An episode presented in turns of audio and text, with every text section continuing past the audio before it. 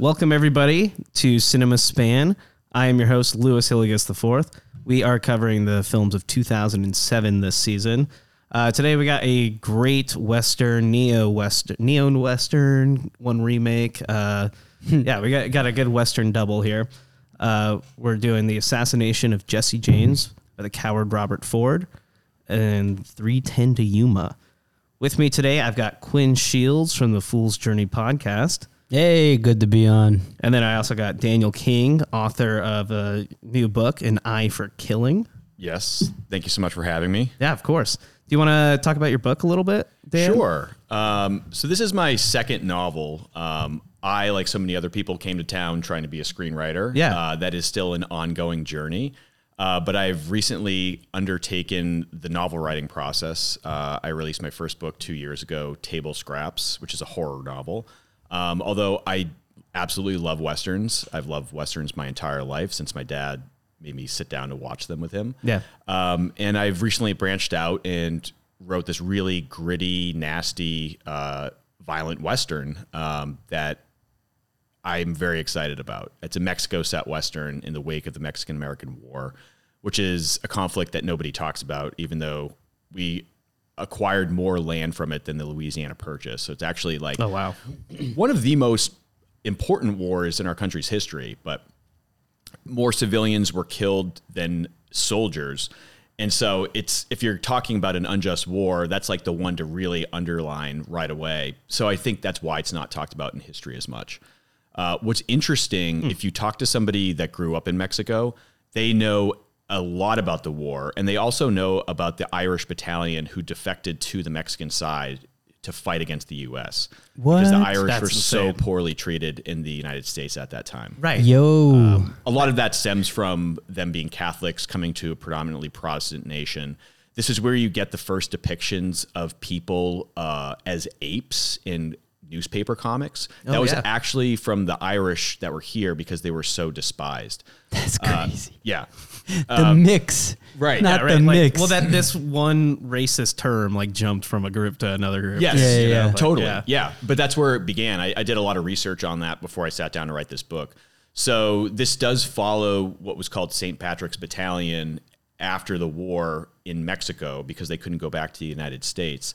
And so they find their own Irish led settlement, which is then hijacked and taken over by a native born Mexican as kind of recompense for what they did during the war a guy bets his wife in a game of poker, loses her, and then he has to go north to the New Mexico territory to enlist the help of his brother to get her back. Wow. So that's so sick. That's a great pitch, man. Thank That's you. so Yeah. sick. yeah. Yeah, that's crazy. And you know what? There's people like Canelo Av- uh, Alvarez who look like Irish. There's people in or who look um yeah, Irish in Mexico. Like there's a lot of people who have like um you know, orange Yeah. hair and they have they literally look Irish as fuck and they live in Mexico. So I wonder if there was a lot of crossbreeding going Well, on it, it too. makes sense because, like, you know, when the Irish, you know, famines happened, they just came over in droves. So they kind of Yeah. ended up Yeah. everywhere. Yeah, they probably didn't just settle on the East Coast. They Right. probably like were like, all right, we got to get the fuck out of here. Yeah. Yeah. Expansion. Um, a- actually, to the people that we work with were, te- were telling me that there's statues of some of the Irish in St. Patrick's Battalion in Mexico. Wow. In, in honor of their service in the war, which is That's fascinating. and then so you ask any American, and they they don't even. I bet you most Americans wouldn't even be able to tell you that there was a Mexican American war. I hadn't heard of it, I don't think, until. Oh, really? yeah. Well, that's how Cal- Oh, no. That's how we got California. Yes. Yeah. Yes. That's why I- we're I here know right we now. Fought them. I just didn't know the. Uh, I think the extent to how big it was, like for the land acquisition and stuff. Oh, yeah, I, I yeah. thought I, I know Texas was like a border dispute, but I Right. thought, yeah, it was just it, it, it- yeah, it originally began with Texas, but Right. then James Polk, in his quest for glory, wanted to expand all the way to California. Uh, he was a, a sick, dying president, and his wife basically took over the job uh, toward the end. And Joe Biden. It, it was a lat. yeah. it was a last ditch attempt to kind of secure his legacy. That's th- that's what the war was really about. And then the war was also a launching pad for Abraham Lincoln's political career. Uh, he he basically raised his profile to a national level by uh, disputing the war. So it's a, it was a really interesting time. yeah. Definitely like an interesting point in American history. And, and also right before the Civil War as well, and also right before the Transcontinental Railroad was completed, which connected the East to West. right. Uh, And I have another novel in the works that's half written. It's going to be a really big one. Like it's halfway done at 120,000 words about the Chinese who migrated to California and built the railroad going from west to east across the Sierra Nevadas, which was extremely dangerous. Absolutely. They were hauling wagons of nitroglycerin up the sides of mountains. Like, and one wrong turn into a ditch and the whole thing would blow up. Right. Like so many of them died. It's it- it's it's really fascinating. They were living in these like cliffside villages that you had to rappel up to via rope. Like they were so steep these villages that you couldn't even like walk up to them. Right. It was insane. It, like it just people don't understand the sacrifices that our forefathers made to settle this land. Like we're so spoiled and live such comfortable lives Right. now. It's like no, and how dangerous every aspect of life. Every aspect of life like, was- yeah. because they had to sleep in you know nature, like you know, and they had no domesticated areas around then. You know, like, getting a splinter was dangerous. right. Yeah, no, no modern medicine. There was really not much law and order, especially as the further you went west, it became like you govern yourself. Mm. You're a sovereign Right. Mm-hmm. being. Um, and that's probably why like a lot of southern states and western states became more like, you know, state oriented because at the individual level, everybody was sovereign being. Like it was like, I have my ranch and motherfucker fucks with me, I gotta kill them. Whereas like if there was a city, there's a lot of laws and, you know, police officers and shit. So Yeah. Yeah, I mean You the know. the Western genre is always about just America as a changing force, right? Yeah. You can set it. That's why you can set it, you know, really close to the 1900s, and you know, make it all about the fading West, you know, and how capitalism is like come into every aspect of their lives. Or like you said, you know, you can make it about this. There's just a little town out there, you Yeah. know, and there's really no one governing it besides like this except the one sheriff, right? and you Yeah, can yeah. trick that sheriff to leave town, Right. and then just take over town. you know what I'm saying? Like it's Yeah. that easy. Like, oh, the fucking stagecoach got robbed. You better go out there. And then just everybody runs out, and you're like, all right, now me and the boys could take over town, get some shots, maybe uh, harass a lady. Yeah, I mean, and uh, I, I, I think so. You know, we, we could get into the assassination of Jesse James. Yeah, Let's do that. Here, Let's do that. Yeah, yeah, yeah. by, by the coward Robert Ford. yeah. Uh, yeah, yeah. Fuck Robert Ford just to start my off, God. dude. I well, I fuck Robert Ford so hard. I mean, the, this title, you know, is saying Yeah. fuck Ro- Yeah, Robert of course. Yeah, Ford, you know? exactly. Yeah. Which I love. Um, because like I, yeah, I, every everything from this, you know, is about the cowardice um, uh, uh, of his character, uh, kind of like the flawed virtues he had by looking up to an anti-hero like Jesse James. Um, yeah, I mean, essentially, the the whole film is just about like making making a murderer out of you know Robert Ford and like, Yeah. how he is going to go after Jesse James because Jesse James is more like a mythic mythological figure in this film. Yeah. almost. He Yeah, is. exactly. And it, it's interesting because I, I read the novel by Ron Hansen um, after I rewatched the film. Yeah. And Dominik is really smart in that I've seen multiple adaptations of his, the other being Killing Them Softly, which is from the novel Cogan's Trade by George V. Higgins, an amazing crime novelist, right up there with Elmore Leonard. And he changed almost none of the di- or he he didn't change any of the dialogue in the book. He just basically lifted it all and put it on screen and added a little bit. And he did the same thing with Jesse James. Yeah. He took all the narration from the book, which was really smart and The, the narration's so the narration is great, but what he does is he juxtaposes it with images that completely contradict the narration. yes, Mm. yes, We we hear that Jesse James has a nubbed finger from some sort of accident in his past. Although in the film Brad Pitt his both of his hands are completely fine. Yeah. It says that he has a blinking problem, but then it shows Brad Pitt standing in a cornfield not blinking at all. Yeah. staring It's- straight. Yeah, exactly. it's this idea of myth and legend growing so large and beyond the individual that it takes on a new life of its own. Um, and in doing so, it almost renders the individual and who they are moot. Like the, the legend becomes more important and it doesn't matter who the person is because the public has now decided to consume this other worldly kind of aspect of them. Uh, the the movie talks about when Jesse James was killed that in the kinetoscopes where you could see the Taj Mahal and the pyramids in Egypt, he was the only figure that was in there. The only picture of a famous figure that was in there with the eight the eight wonders of the world Yeah. was Jesse James. Insane. Wow. Um, w- which just shows how big he was. Yeah. Uh, and I think that has to do partly with America's independence and and how we the rebels fought against Great Britain and became our own individual entity. I think there is a kinship that people see in outlaws in standing against what they see as a corrupt government bureaucratic body and kind of forging their own path and retaining independence by any means necessary. Uh, because as the film goes on, increasingly Jesse James's enemy becomes the government. Um, Right. law and order is beginning to become established. It's harder and harder to evade the authorities. Yeah. And it's like this all encompassing entity that's descending upon Jesse to the point where he becomes so neurotic that he can hardly leave his house. Or and then when he does leave his house, he makes really reckless decisions on purpose, like walking his kid around town with his gun in plain view, which Casey Affleck points out, like, are you trying to get caught? Like, Right. what are you doing? yeah. Um, so yeah, I, it's it's it's interesting because the film talks about his murders, but it doesn't really get into the bloodthirsty aspects of Jesse James No. and about being an outlaw in the old west. Not at all. And I, th- I think that's why like the framing of of Robert Ford really, you know, makes a lot of sense here because it's it, Jesse James is almost an unknowable figure, right? Yes. Because e- even you know his own stories have been twisted by the people who are now retelling them, trying to sell newspapers. You know, like Mm-hmm. it's just getting eaten into you know, ju- just basically myth in, in general.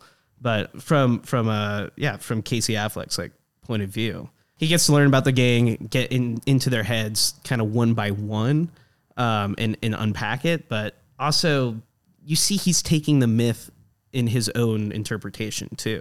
Yes. because he goes up to talk to Jesse James and. He, he just like thinks the conversation's gonna go one way and it, and it doesn't at all because Jesse James is actually like a real person sitting here just kind of fucking around with his buddies and, Yeah, you yeah. know, Yeah. he's not always like the, the crazy killer you know but He says to him, I stayed open many a nights with my eyes open and my mouth open, just dreaming about your escapades. Yeah. To which Jesse says, They're all lies, you know. Yeah. And it immediately like halts the conversation and it, and it really awakens him to the fact that th- there is a person standing in front of him and he's completely discordant with the myth that he's painted in his mind. He's also he also views Jesse as an idealized version of the man he wants to be and Yeah. really about masculinity itself that he kind of secretly knows that he'll never achieve. You know, he's the type of person, if you watch Casey Affleck's performance, every time he enters a room, he leans his head against the doorway. He's always just on the periphery. He's never he never occupies a commanding role in in a room or in any conversation. He's always kind of lingering at the back, waiting for his opportunity to kind of move to the fore.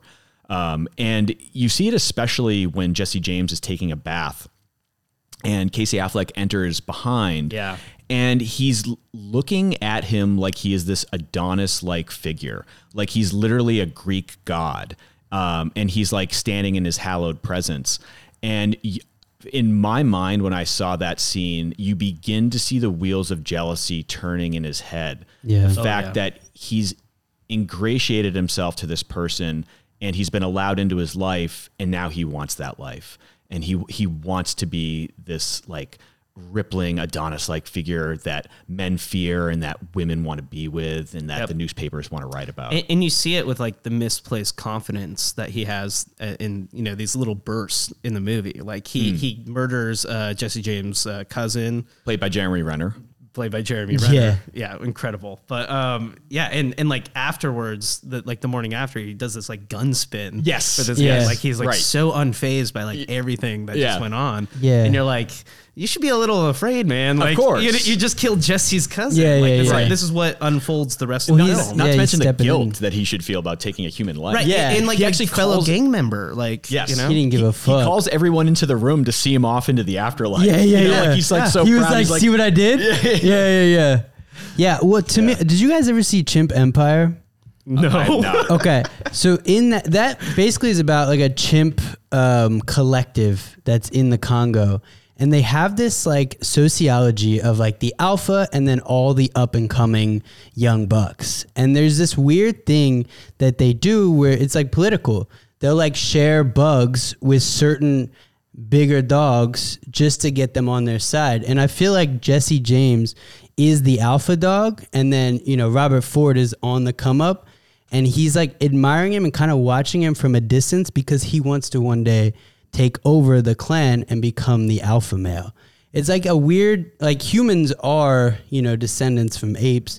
So it's m- like a more complex version of what apes do in the jungle on their own. Is like they have this society and they play these political games to eventually get to a point where they can take out the alpha, become the alpha, and have a longer role and uh, rule than like the alpha dog.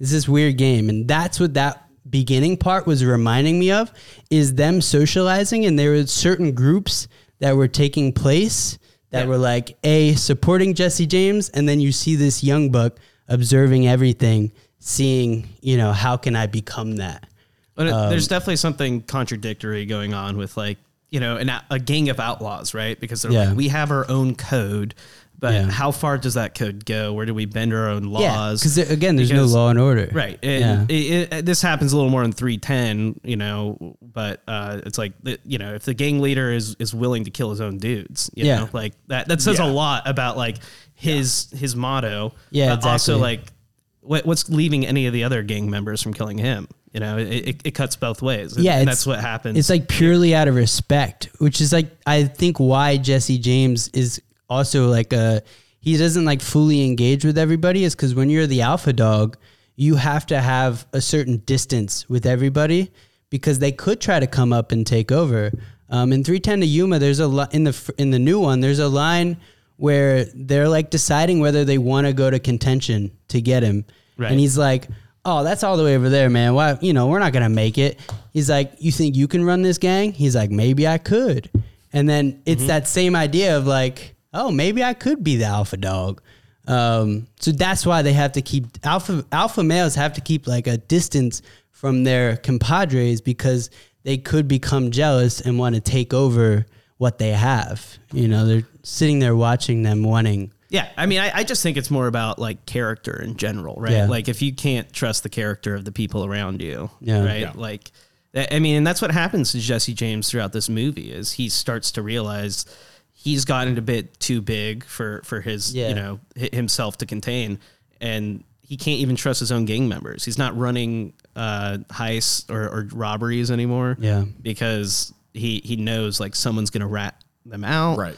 It's going to lead to his arrest, and and so that you know crippling anxiety ends up doing him in, just because of the people he surrounded himself with, right? Yeah. Like these are characters he could not trust, and like he was smart enough to you know to to stay away, but like most of these gangs just kind of like you said blow themselves up, right? Yeah. Because they it's like tre- the treasure of Sierra Madre, right? It's like if you get five outlaws like in the in the desert and they all have this bag of gold, you know, Yeah. they're gonna just kind of want it all for themselves, right? Like everyone's gonna have that Yeah. that that desire. Yeah, exactly. um, yeah, the bounty had gotten so big on Jesse's head at the time. And, and the book actually gets into this how later on in the Old West, that trains would oftentimes run with less money and less valuables Right. because of all the heists. And you see that in the opening train robbery of this film that Mm. they thought there was going to be all this money on the train, and there's actually very little. And this is something that probably took weeks of planning. Right. And in the in the book they talk about having to wait a week or two weeks even to split the earnings amongst themselves uh, and which by that time because they planned on a couple of them getting caught and they did uh, by by that time like there, there's probably no money left like Jesse and his brother have probably divided up the lion's share for themselves and then they're just scattering off like pittance to whoever didn't get arrested Yeah. um, but so it becomes clear that the life of an outlaw doesn't pay anymore. And so when they get the opportunity to turn Jesse in for the reward money, they all conspire to do that. And that's when Jesse really starts getting neurotic and not sleeping. And the film talks about how his eyes were soot stained from all the insomnia that he had, um, which I think also is probably the guilt kind of withering away his Right. conscience as well. Yeah. So you think uh, Robert Ford did him a favor then? put him out of his misery? Because that seems like a torturous life. Well, I mean, he had a semblance of a family life at that time. Right. He had a stable marriage and two kids. which the movie kind of yeah, builds up. I, I, I think he probably would have quietly faded into. Uh, like insane. no, I, I, I think he he probably would have evaded the authorities and, and lived a quiet life. I think he was preparing himself for that life. I think he also would have faded out of relevancy, though, in a lot of ways. He would have. Him Yeah. being assassinated at this point yes. Um, almost makes him a martyr. It's the same reason Yeah. we talk about James Dean Right. or Kurt Cobain. Absolutely. Yeah. They weren't assassinated, but they were snuffed out in their prime. Yeah. Um, and yes, that does contribute to somebody's legend because you always have to wonder what if, what would they have become, what would they have gone Exactly. on to do. And, and this idea that almost like they were so influential that the world pushed back, right? Uh, Mm-hmm. Or something like that, where it's like, you know, that and that makes them more of a legend. Like, oh man, that person really, yeah, they could have cut against the grain. Yeah. But we'll never know. Yeah. It's kind of, yeah. It's in real life, though, I, I do feel like he was kind of a piece of shit. I mean, outlaws were pieces of shit. Mm, yeah. Like Yeah. in modern day standards, if you were running around gunning people down, robbing people, you belong in jail. You're a piece of shit. Yeah. I, Um, I really liked what you you you were telling me that Jesse James was the one to take credit for his like early Yeah, robberies. Like so- he, he would yeah, go ahead. It's that well, he would leave notes for the press at his robberies and basically build his own narrative. And that's how he started getting out there was he would leave these like letters on what happened and would kind of glorify it a little Right. bit. And then the press started getting a hold of these and they would put it in the newspapers and then that's how and, he and that became and that got me thinking like yeah he, He, like, must have built- been lying and embellishing a little bit when he started. Exactly. you know he wanted to get it picked up but then Exactly. it became this beast like like we said that yeah Yeah. he he couldn't contain anymore or contend with Yeah. This film, though, sees him at a later time, whereas I, I I think he's actually, his ego has settled a little bit by Yeah. the time we see the character in this film. And he's kind of running away from that in the past. it's like, he knows he's gonna die like, He like does. he's faced his fate for sure that specter is definitely hanging over him the Yeah. entire film. Um, and what's really interesting after he dies, I think that's when the film really takes on a new life when you see the aftermath Yeah. of everything that happened. And the Broadway performance that Charlie and Robert Ford staged 850 times over the course of like two and a half years. It's Shit's insane. nutty. it's insane It, it really is. Yeah. And, and It's what's so- interesting, yeah it's so depressing the Broadway performance doesn't shy away from the cowardice of the killing. Right. They still portray the assassination with Je- with Jesse's back turned and Robert shooting him in the head. Yeah.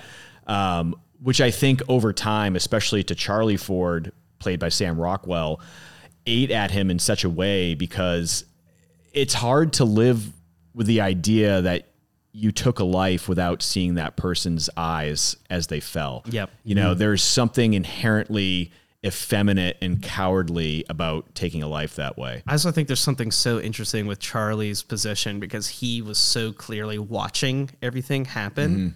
Um, and now he's like stepped into the recreation. So, uh, you know, he's broken the line from voyeurism to taking, you know, acceptance for his part in it too. Because Yes. even though he did Yes. not shoot Jesse James in the back, And of he the was head against it. himself, he was standing right behind his brother. Yeah. You know, Right. with his Right. gun waiting Yep. in case anything else happened. And- And, and and, he- he, knows what he would have done because Yeah. he, he felt the same. And he plays Jesse in these recreations, so he kind of dies that spiritual death so many times that I think he maybe understands what Jesse was going through at the time that he died. Yeah. And he also has the additional guilt of being the one that and brought his brother into the gang. Right. Like Charlie was in the the the the Jesse's gang first before Yeah. Robert was. And Robert weaseled his way in only because Charlie had already made a name for himself in the gang. Yeah. Wow. Yeah, you had mentioned they had even obviously they changed things, but they gave him the duster. The When duster's so funny. When he's Like, dusting well, the picture. yeah, it- that's that's where it just becomes a little more like comical and stagey. Yeah, you know, exactly. Like because they're wearing like the white face paint. You know, it's like it's all those those things that you would do on stage Yeah. back then. And, Yeah. But like I also yeah like even the moment when it when the assassination all goes down, it's kind of crazy that you know Jesse James like okay now I set my guns down. You know Yeah. and I'm gonna oh walk on over to this. It's like he's painting. narrating the it. whole thing feels stagey even when it Yeah. happens the Yeah. first time Mm. and it almost it makes you wonder like is this the agreed upon story that they just kind of you know sold in, Or- you know or is there a truth is there another way this went down Are we seeing it through Robert Ford's perspective? Right. Maybe that's like because he's a little dumber. Maybe it's like narrated in his perspective of like what happened. Robert Ford's the one that told the story. He's the one that killed him. So it could all the entire movie. I mean, what we know is from his perspective. So that narration could be homage to like kind of a dumbed, doled down version because Robert Ford is not like an intelligent person Well, to begin with. Relative to his brother, though, he's seen as the smarter. Oh, that's true. That's like true. he he is seen as a, a kind of conniving figure. Yeah. Um, that th- Jesse clearly worries more about, especially as the film goes on. He he doesn't worry about Sam Rockwell's character at all, but it's, Yeah. it's really Robert Ford that. Yeah, well, there's something about like the guy who knows everything about you, you know, because Yeah. like there's a really great dinner scene Yes. after uh, Jesse Je- Jesse's cousin's been killed, basically, um, right? And and uh, Dick Liddil has like left town. yeah, Um, the best. the best name ever. the go right there. Um, Just trying to finesse everybody's girl, dude. But it, it's so great because like they they start that that dinner scene and like you know Sam Rockwell is basically like, hey yo, don't don't mention anything about Dick Liddil unless he like brings it up and he Yeah. does maybe say this, Yeah. and, and then like yeah it, he uh, I mean yeah Robert Ford walks into the dinner scene and immediately spills the beans. Yeah. like he he has no filter. He's like he's so scared of Jesse. Yeah. Um, but but then that the rest of that scene is about like Jesse poking and saying how much further can he can he take this? yeah. because he knows something's up. Yeah. like very very clearly. Robert Ford's a li- he seems a little autistic.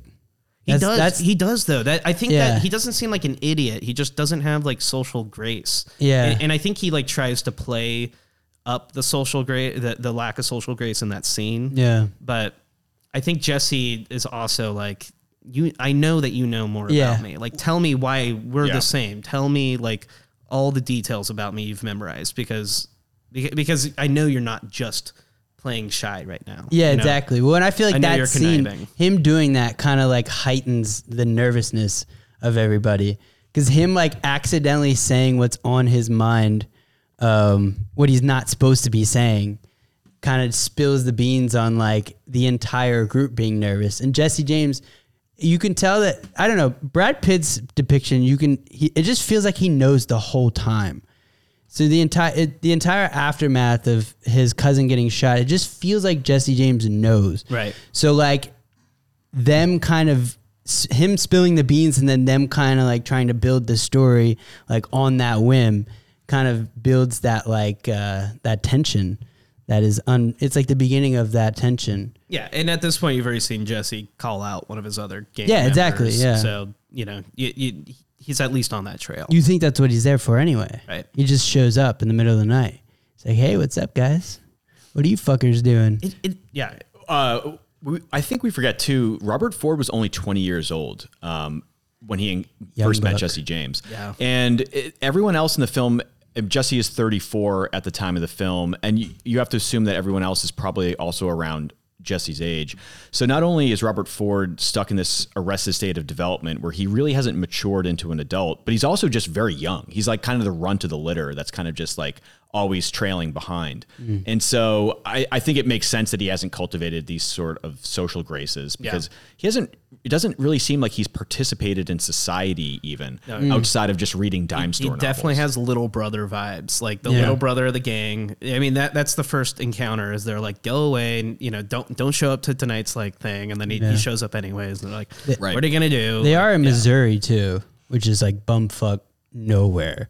They're out in the the back country of Missouri, which Yeah. is like you know a lot of people back then, their ancestors again of not too far of people who just moved across the country and they haven't really spent much time in cities or any kind of civilization other than the Civil War, which was you know them marching on different cities throughout the United States and not even through the whole United States, but like in that relative territory.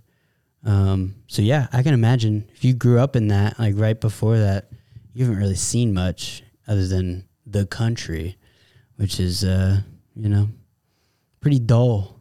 Yeah, it, it's pretty clear when Robert Ford enters uh, the story at the very beginning. He I noticed this time he's wearing very ratty clothes. Like his hat has a hole in it, and it like just seems like that's the only thing he owns. Yeah. he's completely skinny. He's famished, and he just kind of shows up in the middle of the woods. Yeah. like, like how, how does he even know that his brother is out here? You know, Uh, yeah, like did he get a letter from his brother weeks ago? Yeah. like, just spent every cent he had He's to like so track him down. it's it's he's almost like this like wraith that's just kind of like lingering in the land, and he just sort of enters the fray, Yeah. you know, randomly after a while.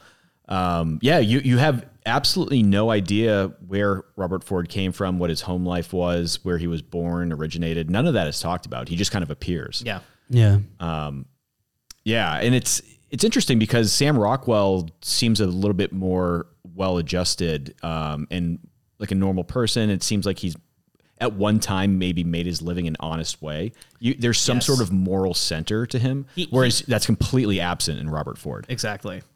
By the time that we've finished the stage reenactments following Jesse's death, Sam Rockwell's character, Charlie Ford, is the one that's plagued by guilt and this accumulation of, of the betrayal Right. and the, the public calling out his betrayal. The public was totally on Jesse's side at the time of his death.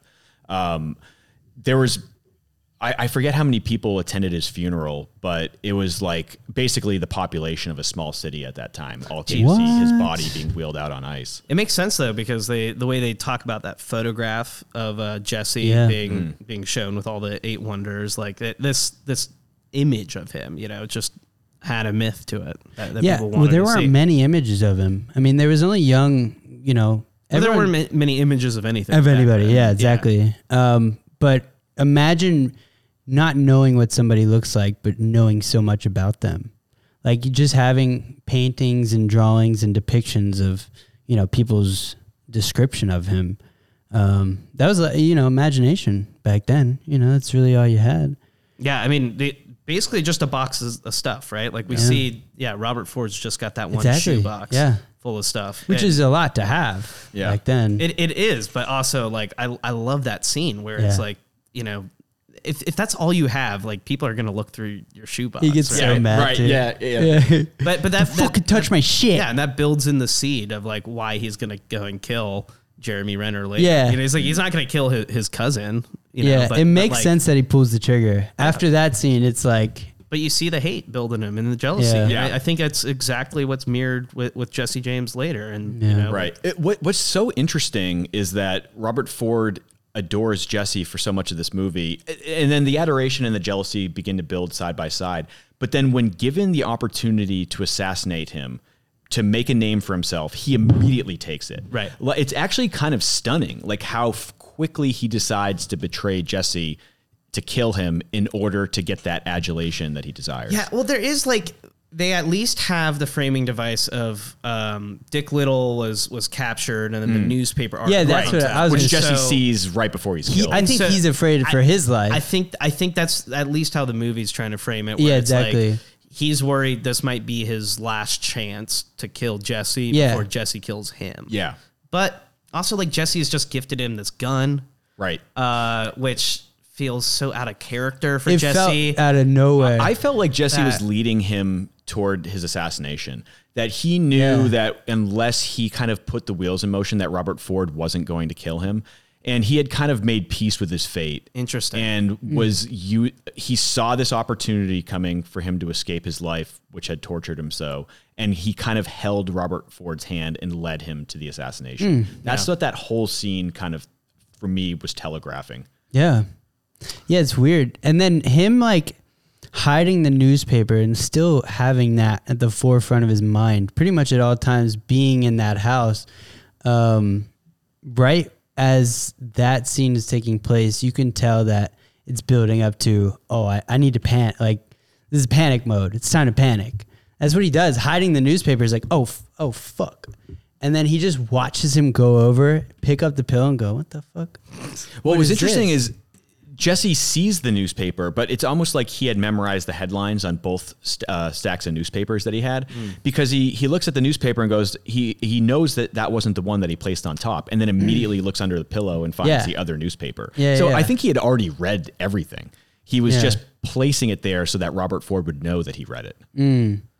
Oh, Yeah, man. I mean, I, I can see that because the weird thing is, again, the way Brad Pitt like um, kind of projects his character is that he does know. Like the whole time, you think Jesse James knows. Um, it's just a matter Yeah. of what is he going to do about it. Well, I think the lie like was just that they didn't see Dick Liddil too. Like they, you know, right? Like he he had just come by. They, they didn't hear anything about the killing, so Yeah.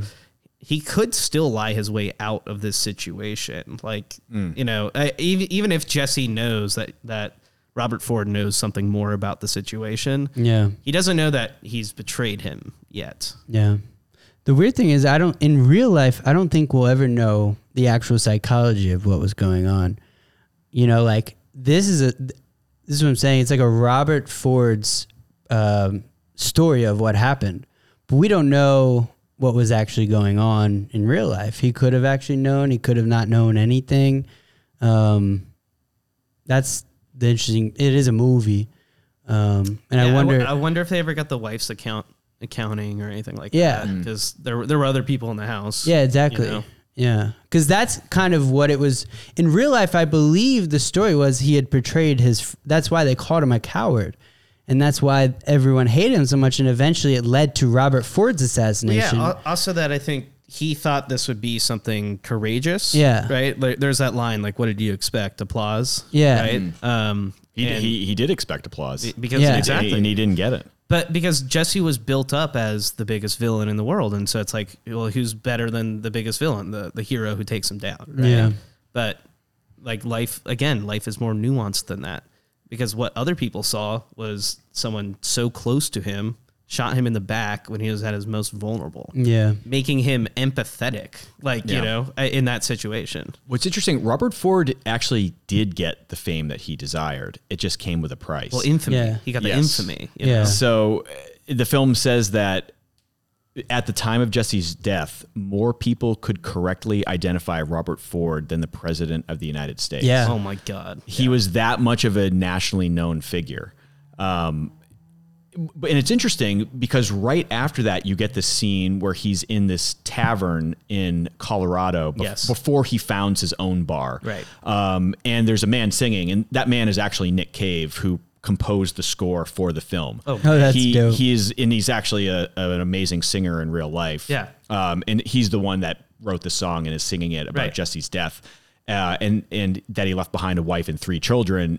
To which Robert Ford shoots the floor and and basically says it was two, like as he's Yeah. like Yeah, almost and crying. then he, and then he drunkenly like stumbles on the ground and Yeah. they throw him out. Yeah. yeah. And, and- but nobody knew it was him. Like Right. at, at, at once he's this nationally known figure, but on the other hand, he's still a wallflower that blends into any room that he walks into. course, yeah. The the only thing people know him by is this single act of cowardice, but nothing else about his character is memorable. And the hmm. idea that like, yeah, you, you would only know him if he told you to. Yes. Because yeah, like why? yeah, you know the name. Well, yeah, it's just that he's he looks familiar, you Yeah. know. Yeah. But like, you you don't. No one wants to remember a guy like this. Yeah. In in some ways, But I have to say, the performance itself is so memorable. it's incredible. It's It's- it's, it's Casey. Ca- Casey Affleck Affleck is was nominated for an Oscar for this role and lost. Uh, Well, it was a really tough year because you tough year. have No Country for Old Men and Yep. There Will Be Blood. Right. So No, no, it was a welcome to the club kind of nomination For sure. Um, and he, you know, he this is the same year that Gone Baby Gone came out, and Yeah. so both films really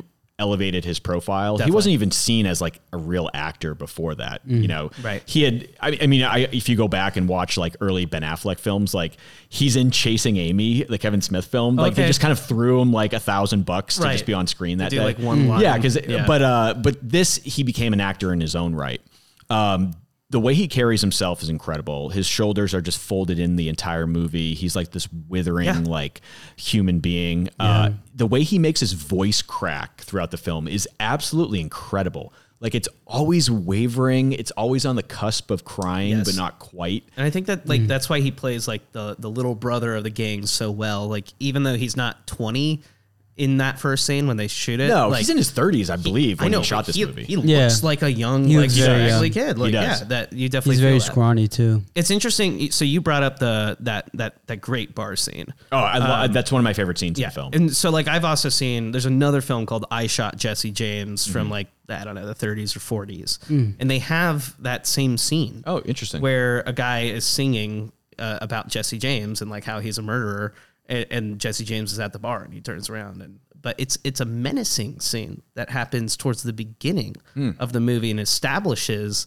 um, him as almost like uh, as someone not to mess with, right? Um, and it's just it's it's a complete 180 from from Casey Affleck's version of Robert Ford. There, there there's you know he believes he could be someone like Jesse James, but he could never fill the shoes. yeah. Yeah. And what's amazing too about the last scene in the movie where Robert Ford is killed is it almost mirrors the same way that Jesse was walking through his own house like a ghost waiting for his death. Robert Ford is doing the exact same thing in the mm-hmm. bar that he owns in oh, Colorado. yeah. Where he accepts all of the death threats that he gets on a daily basis. The film says that he can read them without any response because he's been people have threatened to kill him so many times. Mm. But he knows in the back of his mind that somebody will make good on one of these threats. That one day his somebody will come to kill him, and eventually that does happen. Yeah, someone chasing fame the way he chased it. Because e- especially in this epilogue, like we get the sense that he has thought about his deeds and Yeah. grown a bit past it. So I think he he would understand why another it not even another 20 year old, but like someone else who's just been disillusioned by their life Mm. would want to come and kill him. Did that person become somewhat famous? No, Probably for a week. Yeah. Yeah. You know what I mean? Yeah. Yeah. They were known. Yeah, but but Yeah. also no. Like Because that was kind of a big thing. You think about like John Wilkes Booth. Right. You know, like assassinating people was a way to come up. Um, it was Yeah, a they- way to get your name out there and Right. become infamous. it's why we don't talk about the names of uh, mass shooters anymore. Yeah, because it- exactly. you want to rob that from them, so it Yes. takes away the Yes. incentive to do it. in the yeah, first place. exactly. Yeah, and that probably caught take wind away the platform. with something like Robert Ford assassinating, you know, him is that, you know, oh, I could do this too. Who who should I assassinate? It's still Get my name out there. Was, wasn't there like a assassination attempt on Reagan by, by There, like a guy? there was. Yeah, Yeah. yeah, He- yeah. He, wanted to kill Reagan so he, that Jodie Foster would recognize Yes. him as I'd an do the same damn thing. Like he thought killing a, a legend makes you a legend. is the logic, right? It- that is so crazy. It is Yeah. insane. It's insane. That's what I'm saying. He's a cow. It's like a cowardice act. It's like a I want to take somebody's life to become infamous to get my name on the papers. And can you imagine like building into that? It's almost like a taxi driver like mentality where They're king of comedy, Right. Yeah. Uh, a Taxi Driver, a film that Jodie Foster stars in. Yeah, Exactly, yeah. which is a good point. yeah, well, and that's what he probably watched. That's I'm Yeah. almost positive what he watched to get that you know Yeah. I believe that was her first role, if I'm not mistaken. Oh yeah, she's, Yeah. which is crazy. So he he he attempted to assassinate a president for a little girl. Well, I She mean, was older No, no, no. Taxi Driver was made in '75. Okay. Reagan became president in 1980, so this would would have been almost 10 years later. She was getting older. she was yeah, she was 13 in 75. She would have been 22, 23 at the time that There you go. yeah. That's better. yeah. Otherwise, I'm gonna find this I, fucker dude, and I I'm was gonna worried this, assassinate him. this potential serial killer Yeah. was was a bad guy, but Yeah. good to know he's good. Oh yeah, he's fine. I, I think it's also worth mentioning. Well, first of all, this film is just stacked with uh, an all-star cast, and a lot of these people were in this film before they really broke out. You have, Yeah. uh, I mean, Well, not Sam, only Sam Rockwell, Sam Rockwell, Sam is- Shepard. is oh, is a, well, Sam Shepard. yeah, he's he's a legend. Yeah, Uh, that, that's just a tip of the hat to like, Right. can we get a legend of, of the you know the Western system in Mm-hmm. here? Is like Peter Fonda's in this too, uh, right? Is I no, there's a guy that looks like Peter Fonda. Is he not? I, I swear he's in this. No, no, I, I know what character you're referring to. Yeah. It's, it's not Peter Fonda. Okay. I believe. I, I, I could be wrong. Yeah. But I was actually more talking about uh, Mary Louise Parker. Zooey Deschanel has a really Oh my God, critical yeah, scene in this movie where right. you do get a bit of um, insight into Robert Ford's character in his evolution and perhaps the establishing of some sort of moral order within him because you it starts to examine the guilt that he feels um, and his psychology and being motivated to kill Jesse in the first place. And it's am- it's really amazing because Zooey Deschanel has these eyes that just invite you in, and you get this. You immediately understand why Robert Ford is opening himself up to this woman because Right. she does seem to possess so much empathy in the way that she looks at him. Um, and you you don't know if it's she's just being paid, you know, for her companionship, or if she she genuinely wants to spend time with him. That's really not made clear. Right. He's probably paid her. I'm I'm assuming. Yeah, I mean, She's a dancer. She's in, a so, in some ways it doesn't matter. What matters is that he got to a point he could open up. Yes. you know. Yes. Um, yeah, and the, and the only thing that he can talk about is his friendship with Jesse and how he thought trading this friendship in for fame and adulation would make his life better, but in fact made it worse. Yeah.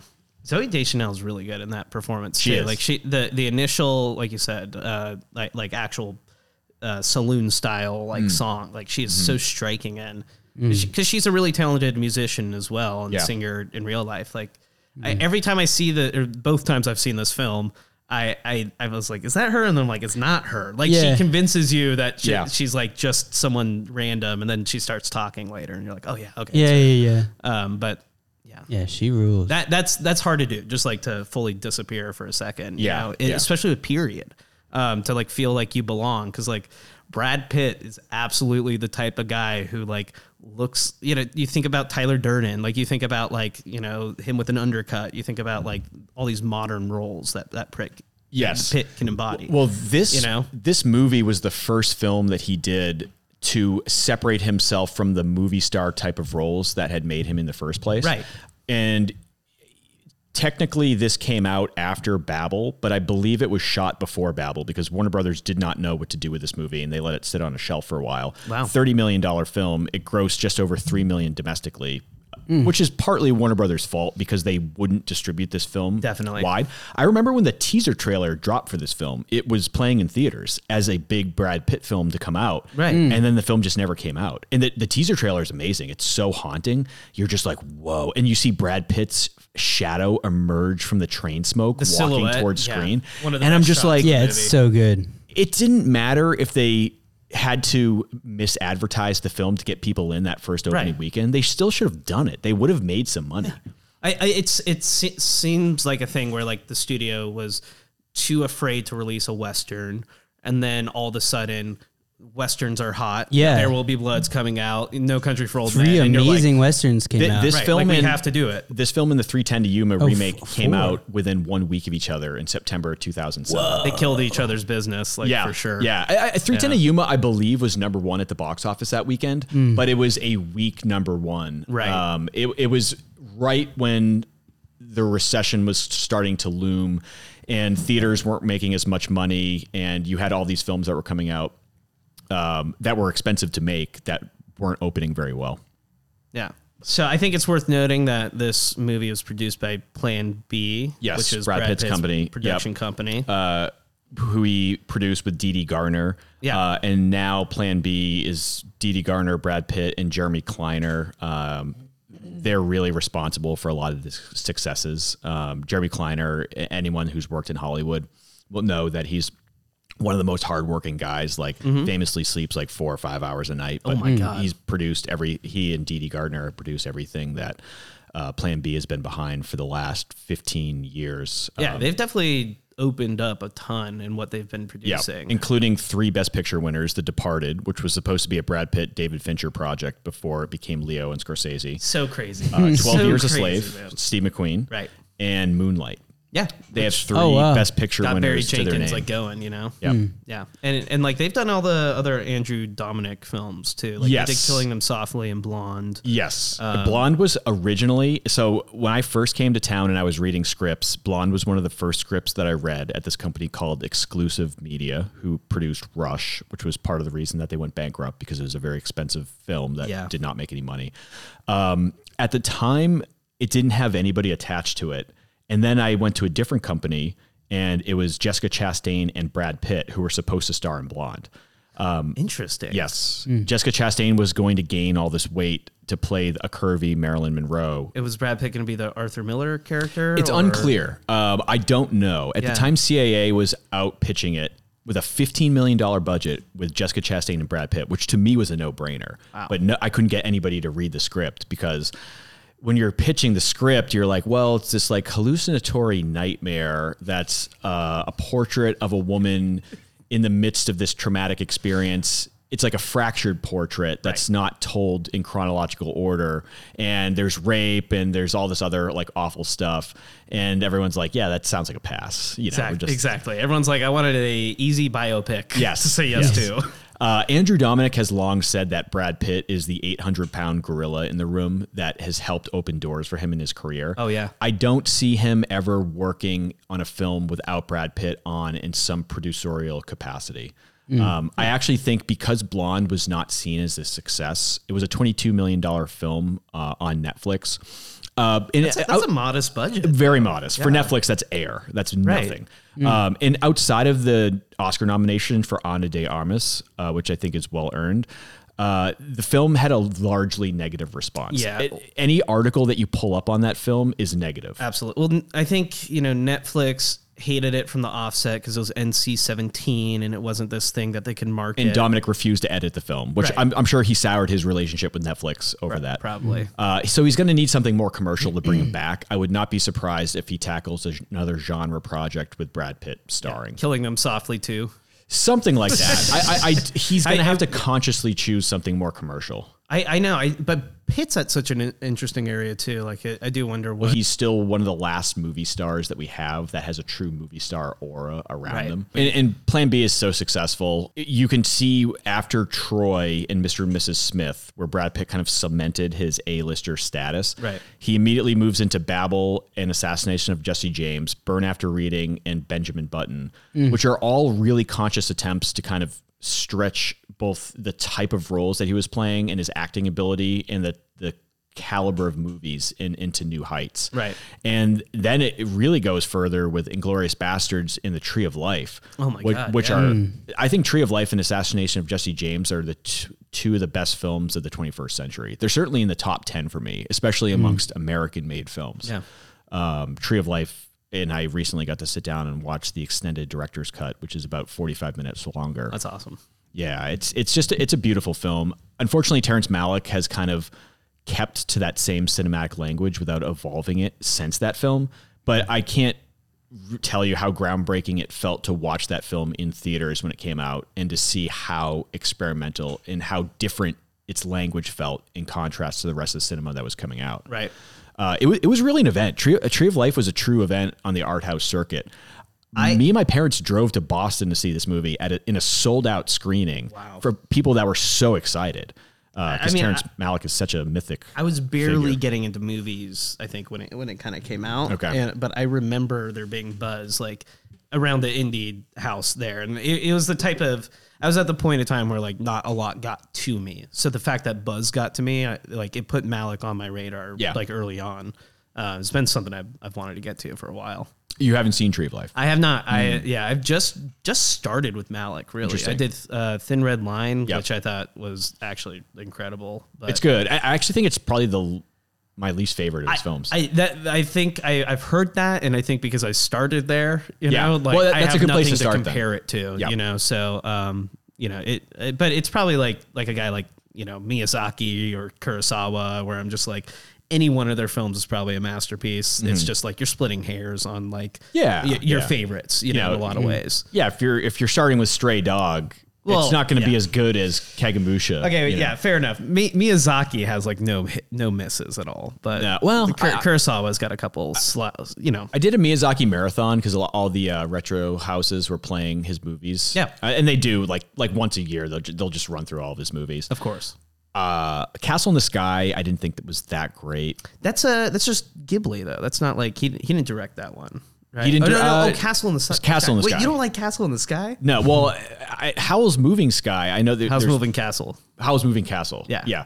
Castle in the Sky. No, I didn't like. I, I didn't. I didn't Oh care for it that much. I, I actually like that a lot. That's, and I uh, also thought Spirited Away was overrated. I think Spirited Away is overrated. I, I need to see it again. Though. I, I think Spirited Away is the first Miyazaki a lot of people see. yes. So they treat it like this fantastical experience, Yep. you know, which I get. it was also nominated for incredible. best animated uh, film. Ac- Actually, it won best animated film. Yeah, the second year that was This- a category. That it was a category. Yeah. Yeah, yeah. Uh, yeah, you guys got any final thoughts on this film? Uh, so actually, I just want to talk about Andrew Dominik for a little bit. Yes. Um, who obviously directed Assassination of Jesse James. He he directed Killing Them Softly, also starring Brad Pitt, Right. Blonde, and an Australian film called Chopper with a very overweight, stocky Eric Bana, basically playing a Tom Hardy Bronson like figure in prison before Bronson was a thing. Uh, Chopper is a really interesting serio comic look at the life of the, this famous Australian prisoner that both broke Andrew Dominik out and Eric Bana out. Eric Bana immediately became an American star following this film and was cast in The Hulk and Right. a bunch of other films following. Um, but Dominik is a really interesting filmmaker. He- I think he's actually in the top five best working filmmakers uh, that we have, especially in American film.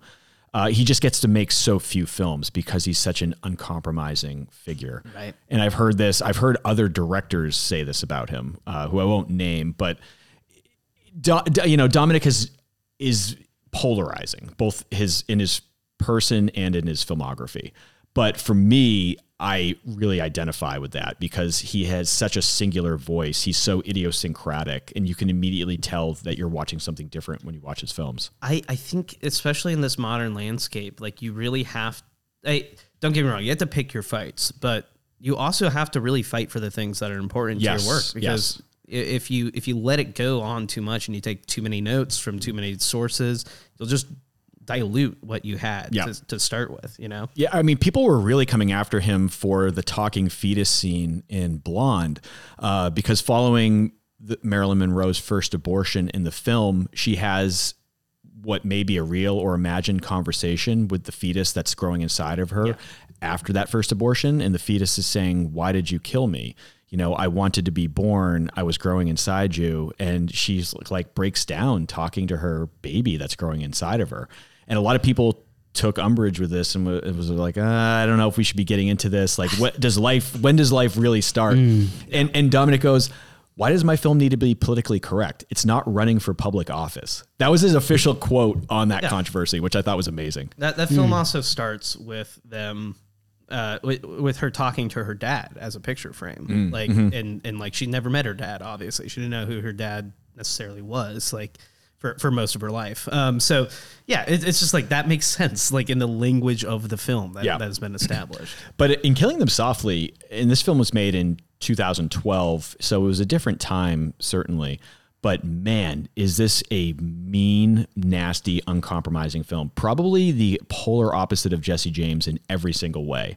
Uh, some of the dialogue that Dominik puts into his character's mouth, which admittedly is lifted from the book, is is really jarring and disgusting. Uh, he makes no bones about what low lives these people are, but he finds the language and the rhythms in their dialogue just in the same way that he found the language and the rhythms in the dialogue in Jesse James, where you feel like you've you've tuned into the wavelength of the time and and what you're hearing is complete total authenticity captured the way it was Yeah. and you totally feel that in killing them softly uh, that's partly because George V. Higgins was a criminal psychologist uh, before he became an author, so he spent a lot of time with these low lives, and he just knows how they speak.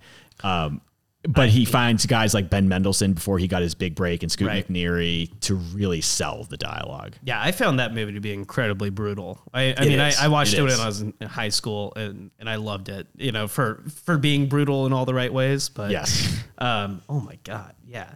It, it's it's also just like it, it it felt raw and modern in a way like Yeah. I feel like a lot of a lot of gangster movies don't. Yeah, I mean, it was made during the last recession, uh, you know, which is I remember. I remember it was a really tough time. My parents lost their entire fortune. There was a lot of people that are out of work. Yeah. Uh, it was it was bleak, and that bleakness and anger is really captured in that film. And the false promises of the politicians. It takes it takes down everybody. It takes down Bush. It takes down McCain. It takes down Obama. The film basically equates all of them as the same type of snake oil salesman politician that promises to do all these things and then Right. never does, which Brad Pitt calls out in his monologue at the end.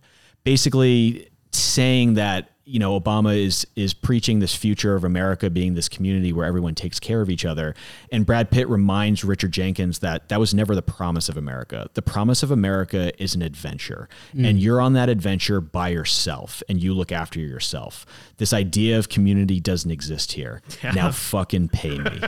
it's it's such an amazing way to end that movie. It's Incredible. That's so dope. Yeah, it's ironic that it's called Killing Them Softly and it's incredibly violent. You know, Well, yeah, I mean, it, it, it his character, despite all the violence that he commits, he has to divorce himself from the emotion of actually killing a person. You know, he he tells um, Richard Jenkins when Richard Jenkins says, "Well, why can't you kill this guy?" He says, "Because I know Squirrel. Squirrel hired me for a job once. You know, he, we're kind of friendly. He knows who I am." And he's like, "Have you ever killed anyone before?" And Richard Jenkins says, "No." And he goes, "Well, they cry, they plead, they beg, they piss themselves, they call for their mothers. It gets messy, it gets touchy feely." He's like, "I like to do it from a distance." yeah, um, which which shows that Dominik, despite following all these deplorable characters, always kind of comes back to their their moral groundings, uh, or or their lack thereof, or the way that they find those morals throughout the course of the story. Um, I think man naturally has that innate sense of good and evil within him. Uh, that's now up for debate. People can say that they're societal constructs and that we're born into it, and that we've been inculcated in it so long that we can't tell the difference. But I actually do think people are born with an innate sense of what is good and what is evil, and I think that crops up in Dominik's work time and time again. Hmm. Yeah, absolutely. It centers on character, you know, Yeah. and the action has to reveal the character essentially in- Yes. in all these films. Yeah. And and yeah, he's he was probably more interested with Marilyn Monroe as a failed figure, you know, than than as like a an infallible one, you mm-hmm. know, which is why he he told the story he did with with Blonde. Yeah. Hmm. Cool. Let's take a quick break. Come right back with 3:10 to Yuma. Great. which is pretty sick. Lipisil, I- that's the shit I take because it's actually like super bioavailable. It's like a new technology they've put with supplements where it like kind of gets past the um, the acidic layer in your stomach. So a lot of vitamins are just like burned down and not absorbed. Um, but Lipisil is like uh has like a little biohack. Gets through the uh, first layer. Gets in your system. Biohack this shit. Hey, you get a little biohack. But yeah, Just gonna osmosis Jones this pill into your body. you need to just inject it directly into Never your seen it. I've seen it on Comedy Central. I, I know it was a Farrelly Brothers film that didn't do that well. Oh yeah, the, the- Bill Murray is like the guy whose body is being like Oh, uh, infested, yes, and then yes. Chris Rock is is playing Osmosis Yes. Jones, who's an agent, like a, he's like a white blood cell agent, like basically Yeah. he's like there to fight like intru- intruders or whatever. Yeah, it, it- it's it's pretty amazing what Hollywood used to roll the dice on back in the day. I mean, dude, the the animation is at least like it's not. I wouldn't say it's it's on Roger Rabbit level, but like they did all this 2D animation. Yeah. They they put it with a couple live action se- sequences. It's like it couldn't have been a cheap film to make. No, no. But, and- but that's what I love about these films, you know, from the past is that they used to actually take risks on big budget original films Yeah. that weren't guaranteed successes. because that's what all the f- original IPs were. They were all, you know, like Jurassic Park, like is an adaptation of a novel, sure, but like nobody was expecting that to be No. the the Chris Pratt No, and- franchise twenty years later. And they smartly, I don't know if you've ever read the original Michael Crichton adaptation of his own novel, Jurassic Park. That's what he originally turned into the studio. It's absolutely unreadable. Really? It's horrible.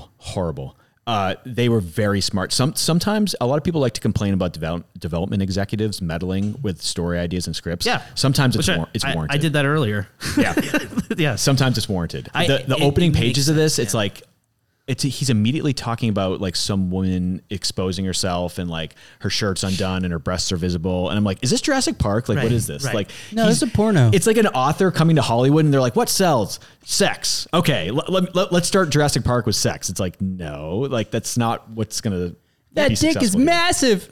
No wonder the sequels never went anywhere because they, they, you know, they had all these other books to pull from. Yeah. and they they probably they- didn't get the same executive treatment. They got a young David Koepp, who's now a famous screenwriter. Yeah. In his mid 20s, he wrote Jurassic Park, and the film grossed almost a billion dollars in the 90s. I mean, he said it was like a rocket ship taking off. Hmm. Right. And he's never achieved that success in his career since. But he's not. he's written a number of Spielberg films. He adapted War of the Worlds. He's directed films in Hmm. his own right, like Stir of Echoes and Premium Rush. Um, David Koepp's oh my been gosh, responsible for a lot of premium rush. yeah. I, I don't I don't know It's a why cute- I it's a cute decided to like right? name It's- Premium Rush. I just, I just, I, re- I forgot that movie existed. Yeah, you know. I, I only remember it because uh, when my mom was on vacation in New York, uh, she spent time on set because it was like right around the corner from where she was staying. Oh, okay. Yeah, so that was it. Yeah, we watched it on Redbox. I don't know. Hmm. It's just one of those films. Uh, anyways, yeah. Well, boys, we're here to talk about 3:10 to Yuma. Uh, Both the original and the 2007 remake. yeah, we have to. We Delmer have to talk Daves about the original. Yeah. Delmer Daves responsible for many great westerns, not just 3:10 to Yuma, but also Jubal, also starring Glenn Ford. Uh, also The Hanging Tree. Um, he was a great kind of, I would say, journeyman director, but that just so happened to have these amazing scripts under him, and he Right. he directed the hell out of the original 3:10 to Yuma. It's it's Yeah. it's still one of Criterion's best transfers. Yeah, even the script was like a journeyman script. I mean, El- Yeah. Elmore Leonard, uh, right? Uh, uh, uh, yeah, he's the original uh, short story like, Yes. uh, writer. one of the he said he did it in like a week or something. first things El- Elmore El- Elmore Leonard wrote. Uh, he started with short Western stories. I actually Right. have the collected uh, short stories of his westerns, um, and he then moved to crime later on when crime became the more fashionable genre. But this w- this is a film made in the fifties, so Elmore Leonard had just started writing when this was adapted. Right. Yeah, it's very interesting because like I just saw like a small Criterion interview with him, and he he was just talking about like. Oh, I could write in a week and make a hundred bucks, and so I just kind of pump these out. Like, and, and Yeah. you're like, man, like that's really just all it takes. Yeah. sometimes, It was like, to write the 57, right? Stories. Uh, yes, the film came out in fifty seven. Yeah. So when did when did color film become prevalent? This had to have been like right around. Uh, well, Wizard of Oz is like the first color film, but Hmm. um, it depends on the genre you're working in. It really. went back and forth. There's Yeah. there's an interesting interview with Lee Marvin, who played uh, Liberty Valance in The Man Who Shot Liberty Valance, Right. amongst many other great films. And and Lee Marvin said that there was a lot of resistance from both actors and directors to shoot in color because there was a certain control that you had in black and white. Yeah. Uh, and there was a certain aesthetic created, and they wanted to maintain that for certain genres, especially film noir. I don't think film noir benefits from being in color at all. I I think there are some really good color noirs, but film Chinatown. noir, yeah, exactly. But but film noir has to be, you know, you just need the shadows, you need the darkness. Like it, it all just feels so essential to it. Yes. Yeah. Yes. Um, when, when you're working with one color and then different variations of shade, it's a lot easier to control the image than when you're you have complete color. Yeah. That you have to really be conscious of what you're putting on screen because it can Yeah. be jarring if you have the wrong color. And film noir comes from like German expressionism, um, and so it's just kind of like you, you, you want these big abstract visuals to, to overtake the film. Really, I mean that that's where the roots are. Yeah, it's a it's like a literal added element, and as Yeah. like the the you know director and as the you know director of photography, now you have to add like what is everybody wearing? You know, obviously it looks good, but what color is it? Aesthetic?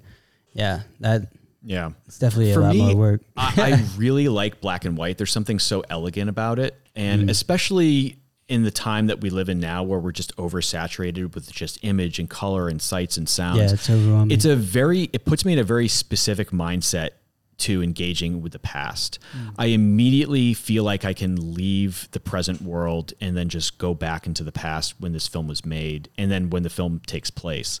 Um, Mm-hmm. It's a it's it's a very specific lens with which to look backward, uh, and I think it's important that we have black and white. How do you, how do you feel about like modern uses of black and white, black and white, like uh, like Nebraska or something, where it's like it's set in the present still? Yeah, yeah. You know, because like I, I do think like you can get that time and place effect still from I, it. I think it's been used better. I think Béla Tarr has used black and white to his advantage uh, more more so than other filmmakers. Well, that, that's leaning into the you know the the more you have more control with black and white, like we said, and you can Yep. create abstract images in in that way. You know, like the way that Béla Tarr just extends the the back of the frame. You know, with black, mm. like he'll just shrink an image. And Yeah. It's just like you can't, you could not get away with that in color. For me, black and white feels closer to the dream state and closer to the human subconscious. I I don't know how you remember your dreams, but usually my dreams are recalled in black and white. I'm not mm. recalling vivid colors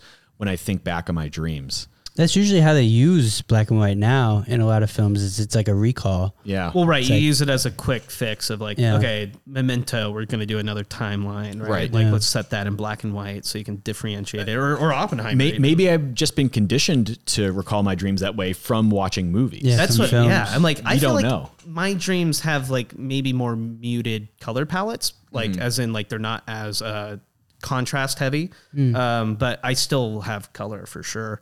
Um, I I even think like I've had dreams that like had their own color palette where I was like, Hmm. okay, this this film this movie is not this movie. This dream is in sepia. You Your know? brain's like Yeah, making yeah, up colors. That's very interesting. Well, like, ju- it- for the aesthetic, you Yeah, know, yeah, like, yeah. like this is the mood of the dream world, right? Yeah. Like um, this is a futuristic city where Hmm. You know, like maybe the saturation isn't so full because it's kind of a depressing city. Like, yeah, I get those what types of it kind of skips the process of you know light actually bouncing into your and through your eyes, so your brain can kind of just you know skip all that and create what it wants based off reference, obviously. Yeah, but know. I mean, it's it's a dream though. It's all the Yeah. illusion of it too. It's like Yeah. it's it's like a wireframe painting. You know, like you, you you look at it this way and it makes sense. Then you turn and then it all falls apart. yeah, But I, I will say the original Delmer Daves 3:10 to Yuma, starring Van Heflin, who had a very short lived career because he died young, and also just had a very uncharacteristic look for a movie star at the time that he was acting. Yeah. And Glenn Ford, who just runs away with this film as the villain. Glenn He's Ford's so crazy. So good. so cucumber cool, Yep. so in control of like his expression on screen. Yep. It's, it's pretty amazing. He's you can he's just a natural at acting. I that's what Yeah. I was gonna say because I I recently saw The Big Heat with Glenn Ford. Okay. which is uh, directed by Fritz Lang. I Hmm. think I got it up there. Um, but like Fritz Lang did M. You know, he's like a Yeah. old, old Oh, school yeah. cat. But um, Glenn Ford plays the the hero in in in the, the Big Heat, and he is also stone cold. Like he is just per, like Stoic. it, it, it, it's it's not all stoicism though. Like he has energy to him, but he's like infallible. Mm. Like like like he understands who his character is so thoroughly mm. that there's nothing the script or the world could throw at him that would shake him. Mm. And, and that's how I feel about his portrayal um, in 3:10 to Yuma as well. Like he is he he is just so committed, like in, in a way that like I just you don't see other actors yeah, yeah. command the space like that and, and, really will a performance into existence. Mm-hmm. you He, he's at once so comfortable in the life of the criminal where he he has had to compromise his morals to do what he does, but he does still live by a certain code. Certainly more of a code than Russell Crowe lives by in the remake. yeah, um, well, yeah, they add a yeah. lot. They for- do, yeah, they do. which which muddies it up. Yes. Yeah. But but also there is some regret in his performance as well. Like he actually really respects Van Heflin's character. And there are moments Mm-hmm. later on in the film where he has the opportunity to potentially run away. Mm-hmm. And he does he does put up some resistance, but it's it's almost as if he accepts his fate in the same way that Jesse James accepts his fate that he is going to get on that train and he is going to go to Yuma and he he has to do that because that's what's right. He has lived outside the moral order so long and recognizes that it can't be overcome and so he chooses to live by the moral order once again by the time the film ends. Right. He kind of resigns himself to that fate that Well, he has to be I punished. think I think what this film does too, like I mean, really, it is just Ben Wade and Dan Evans just going at it morally the entire Yeah. film, Yeah. stripping away like every level of artifice. Okay, and, and, like I I really love how Dan Evans Hmm. is set up to to need money. You know, that's the only reason he's really in this. Uh, Yeah. he, he just gets roped in. He's an outsider, but then as the movie goes on, even his incentive goes away Hmm. to to be a hero. They're like, "We'll give you the money. You don't have to see Right. him all the way Yeah. to the train." Yes. Yep. But he persists, and so suddenly that shift makes Ben Wade have to come to terms with uh, with, with Dan Evans as as a as an actual human and a character instead Yeah. of just Yeah. Yeah. a guy who is perpetuating the system. You know? It, not only to be a hero, but to reclaim his masculinity. He has been emasculated by being unable to provide for his family. Yeah. Uh, and it's a weight that he feels on his shoulders as soon as the film begins. Um, now he's looking for other ways to support his family, but when this job comes along, obviously he has to take it. Yeah. Uh, but he's really kind of coming back into his own, and I think uh, Ben Wade recognizes that and is kind of helping him along yeah. Yeah. you know, it, it's not just about doing the job, it's fulfilling his duty as a man. He has ta- undertaken this obligation and he is going to see it through through hell or high water. But but Ben Wade is definitely challenging him and testing him. He is. for for the majority of this film to start He is. because you know he, he wants to see like what what will you will you bend under pressure Right. you know Yeah. um Because he's probably seen that so many times before. He even predicts that uh, is it Butterfield, Mr. Butterfield? Is gonna is gonna bounce. Yeah, W- w- yeah, Yeah. yeah, yeah, He, he, he says, Yeah, just yeah, yeah. wait. When he gets the opportunity, he'll walk away. Yeah. and eventually he does. Mm-hmm. You know, he, he says, look, you're not obligated to do this at all. I'll still pay you. No, and, and and he knows that like exactly. Even Butterfield has a price like Mm-hmm. at a point because he's like what he's defending the Southern Railroad Company. It's like it's it's fucking no one. It's an Yeah. arbitrary company. You know, Yeah. at some point his life is on the line. Yeah. I was gonna say I'm not, Well, not messing with evil. It's the same with the deputies that are gathered in uh, contention. Right, It's right, like right. They're, they're immediately like, "Oh, I'm a family man. I don't need to be in this." Yeah. And you see Dan Evans. He also faces that. There's a line earlier when they're sitting by the campfire. He goes, "What are you doing out here, Dan? You're you got a family to take care of. What what, what are you doing this for?" And really, I think the whole story is, the, you know, the path of an honest man versus the path of a man who takes what he wants. And you kind of see them both transform into like uh, Ben Wade becomes more of an honest man and accepts his fate to go to Yuma, Right. whereas Dan Evans grows into the man who takes what he wants, and he's already set out to take him to Yuma, so he has to be a man of his word. Um, Yeah, that's a good point. Actually, he he becomes more proactive in positioning himself for success in his life. exactly. yeah. Yeah. Well, and and you know like that whole thing of you know. Tell tell tell your you know tell everyone that your ma- old man was the guy who would walk Ben Wade to the station. Yeah. you know when no one else would. Yeah. Yeah. like, like that moral standing like really becomes everything for him. Well, I think uh, they get into this more into the remake in 07, but I'm pretty sure Dan Evans' character was basically demoralized in the Civil War, lost part of his foot or leg, got shot by his Yeah, own like missing sho- a soldier or something, and he didn't really have any glory in the war. And so now he's just this, you know, this shadow of a man who can't completely provide for his family. And the reason why he even moved out there was because his boy needed to be in the dry air because he had I forget what disease.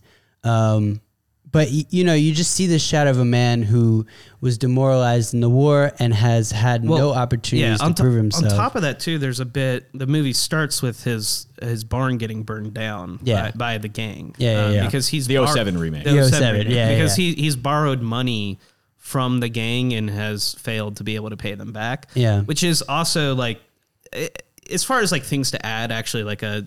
it- It's it's it's pretty solid. It's what these gangs Yeah, would do. I like to, the to, opening make a lot better. of money. It lends a greater immediacy to his problem. Right. You're Yeah. like, wow, he has a week to pay these guys back. What is he going to do? right. yeah. Well, But- I, I think the opening in the first one's better, to be honest with you. I, I, I think the first one's Well, better the- in every way. The first one's pretty much perfect. It's Yeah. like Yeah, yeah, it's yeah. 90 minutes long. Like every scene has has a place. Yeah. And and like we said, you know, it, it, you just chip away at the characters until uh, just you get the fantastic ending. But I- Yeah, you know, yeah. it's there's a this unexpected. You know, character growth. Uh, You know that also ties the movie into Yeah. a bow. It's like that same moment happens in this film, like. 10 minutes before the film is actually over Right. and then all this other shit happens it's like it's ju- Oh, this is just a we'll, mess. we'll get into the ending Yeah. of the remake, but it's absolutely Oh, horrible. seven. It's It's, just a messier film in Yeah. general. It's a, it's a messy. But I will as, say, as they expanded the in scope. my it is a lot more realistic meaning it's it's more of like a history piece whereas they're like building the actual backstory of each character whereas i feel like the older one was more of like a heroic journey of like dan evans versus I, I think the old one is like the tradition of plays being films. Yeah. Where they would just be like, we have a small cast, Yeah. we have s- very few locations, and we are going to sit with the performances and let these actors, you know, bring it. Because There's also a greater economy of storytelling in the first one. Right. The second one gets very lead in with the way that it has to constantly provide you information and exposition about the characters. Right. Yeah. Whereas on the first one, you're gleaning information on the fly through their actions, which is how a story is supposed to be told. Exactly, because you are asking questions naturally that keep you interested in the film, and and like the lack of information is actually like what draws you in to start, and then Yes. once Glenn Ford is just picked up with this crazy Mad Cat performance, and you're you're on board with that speed, Mm-hmm. and yeah, he brings you through the rest. I like that there's a real mystery about him, that hi- his Ben Wade is kind of unknowable, Yeah. whereas Russell Crowe is very transparent in the way he's playing I, his. I think Russell Crowe is scary from the first scene in this film in a way that Ben Wade is not. Mm-hmm. But Ben Wade's but, menace, as played by Glenn Ford, creeps up on you. and that's the Whereas his Russell Crowe lays out all of his cards on the table Right. right, away. But Yeah. also in that same way, like we were talking about it, like when he woos the the sal- the saloon girl, I believed Russell Crowe's like uh, uh, charisma a lot more than like Really? Glenn. See, Ford. I- I- believe Glenn Ford's. Glenn, Glenn Ford, like it's like that old school, like I don't know. I'm like like he's saying he has the the confidence, but you're like, does he? And then, Yeah. and then it, it again, it wins you over later. But like to me, like I I felt more of the menace, you know, than than actually like the charisma. Um, whereas like Russell Crowe's like I'm a was movie he- star. Russell know how to Crowe was more creepy. I feel like uh, what was the first guy? Was the Glenn Ford. Glenn Ford? Glenn Ford. I feel like he was. It's also a different time. Like picking up women in the fifties is very different from picking up women in 07. What do you know about picking up women in the 50s? I know nothing about picking up women in the 50s, but I can imagine it was very. I, I feel like we've developed a lot, uh, obviously, since 1950. I, I would actually say there was more of an art of seduction back then than there is today. Yeah. Today it's like, hey, you want to fuck? Yeah. You know, like you can't say that back then. You have to comment on her pretty eyes, like Her oh, green I- I want to, yeah, I want to see like the the depth of your em- emerald green eyes. Yeah. she's brown eyes. Like, well, brown eyes are okay too. Yeah, well, it, and if you did have the ability to speak well and you had a silver tongue, it was like a big thing then because I mean, even like uh, Dick Liddil in uh, Jesse James, he was just good at talking.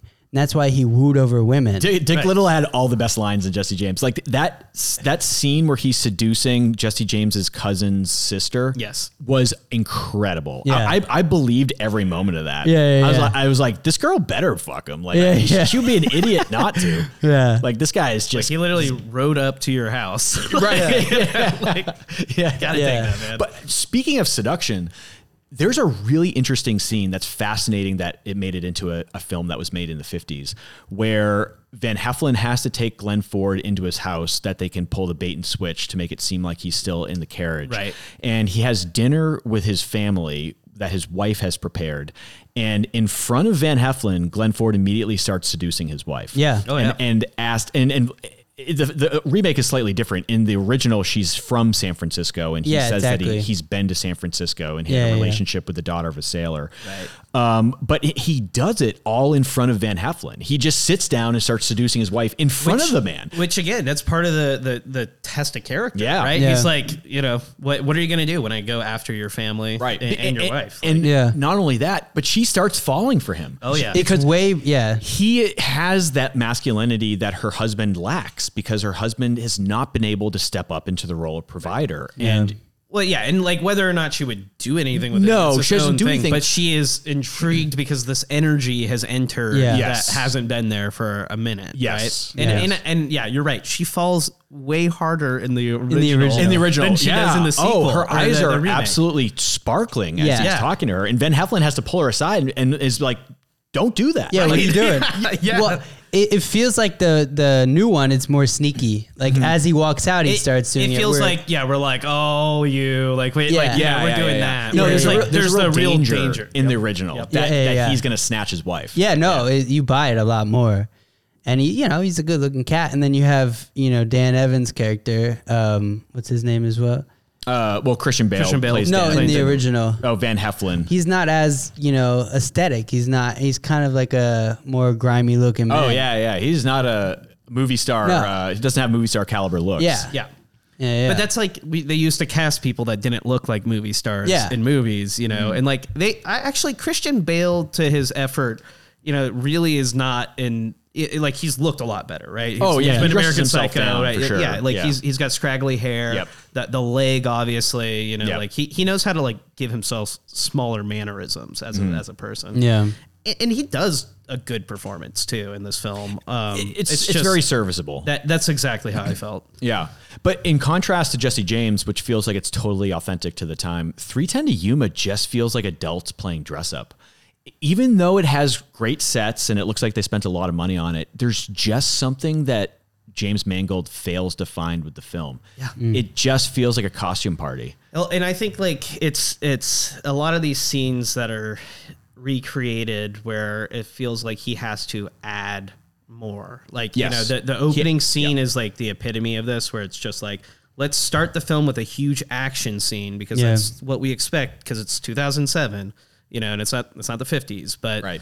that that kind of takes away. Speaking a of the bit. Chinese building the railroad through Yeah. the Sierra Nevadas, there's a, ch- a totally unnecessary chase scene. Oh right, that Yeah. is just feels not in the inserted one. into the Yeah. film Right. for Yeah. no reason where they're the the brother of uh, one of Russell Crowe's victims uh, just so happens to see him enter their encampment like Yeah. from far away. He's like, "Oh, that's Ben Wade." It's like, how do you know? Yeah. he gets him and starts electrocuting him. And Yeah.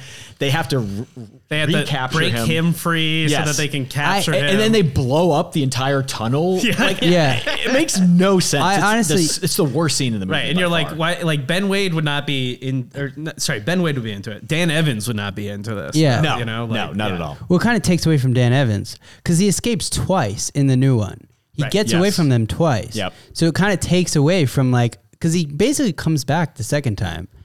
I'm pretty sure. Oh no, the second time is when he got captured. The first time he basically just comes back to him. Yeah, well, and technically he escapes too at the end, but then decides not to. Escape. Yeah. and we're not gonna get it because I. Yeah, I do not Um, like that. I, I did like that he killed a guy with a dinner fork, uh, stabbed him. That was I, sick. I like that. even That though the good scene. reveal wasn't great, like James Mangold just chooses all of the wrong uh, shots to show the violence in this film. Yeah. it just doesn't land Well, with any it- kind of dramatic emphasis. And that's what I loved about the originals, like how they would just stick the camera in a spot and let a lot of the the action unfold it, it, through it, it adds weight you know, to the action. Yeah. yeah. Whereas this, you, because this was made in 07, right after James, uh, and right after uh, Bourne, um, and you see a lot of shaky cam going on in movies at this time for no apparent reason. Yeah. And it's like, dude, just have your shots selected and set up great blocking with your actors, and you'll get what you need. You hmm. don't have to just like wiggle the camera to make it look like something's I happening. I think I, I agree too, though. But it's also like in that ending, like there's there's a part where they like start running across roofs and like jumping from building to building, and it's just like there's they just like I think they they got worried that they were like we're spending this amount of money, Yeah. Mm-hmm, like we've got to just clean this up a bit, like make it a little more generic. It's just Yeah. it takes a lot of the character out of of the actual film. There had Yeah. been some big Western bombs prior to this coming out. Um, it, it really starting in the 90s. You have something like Wild Wild West, which is supposed to be a huge Will Smith Wild action Wild vehicle West. that bombed. Uh, Kevin Costner directed a film called Open Range in 2004 that was made for $80 million and Yeah. didn't gross anywhere close to that. It's actually a better film than this. Uh, it's a more traditional Western with an amazing shootout at the end, but it's three hours long and audiences didn't really take to it. Um, Yeah. And so I would say oh, this leaned more toward action. Th- This is really an action film more than it is a western. Definitely. It has characters that are dressed like cowboys, but it doesn't have the same iconography and style that defined a lot of older. I would compare it a lot more to Sam Raimi's The Quick and the Dead. Yes, which Russell Um, Crowe also stars in. right because like that's a, it's a, just a lot more fun and light with the action and, and the comedy i mean they, like sure there's like a sheriff versus an outlaw Oh, yeah. you know but like it's also not really about that too much and you know the, the plot resolves itself pretty easily it's it's it just feels like a light version of a western right Yes. the, the type of like movies we make nowadays where it's like uh it's a western but you're just gesturing to it you Yeah. know you're it's like uh, like a marvel movie where you're like oh this one's a it's like a spy thriller but it's Right. it's not Wh- Which, really like that can yeah. work. Uh, Richard Donner made a film in '93 with Mel Gibson and Jodie Foster called Maverick. Uh, it's Mm-hmm. a Western comedy where Mel Gibson plays a card sharp and he's working his way up to a poker tournament. It's one of the most entertaining films ever made. Really? It's absolutely hilarious. It's Gibson in his prime when he was just a force to be reckoned with as a movie star. I laughed my ass off from beginning to end. It's like a PG film. It's an all ages film. That's and it's one of the most fun films ever. I, I really wish we could have more films is it like, like it. slapsticky yeah, kinda, it's, it's or- based on Maverick, the old Western TV show from the 60s. okay Um, and that star actually appears in the film as well, playing Mel Gibson's father.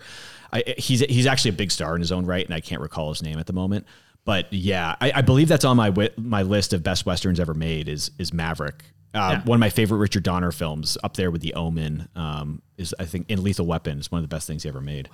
what, what else you got uh rocking on your best western list here Uh, I have some obvious staples at the top. Uh, Sergio Leone's Once Upon a Time in the West. Yes. There's a lot of Leone Incredible. films that you could put in the number one slot. I think for a few dollars more is acceptable. The Good, the Bad, the Ugly is acceptable.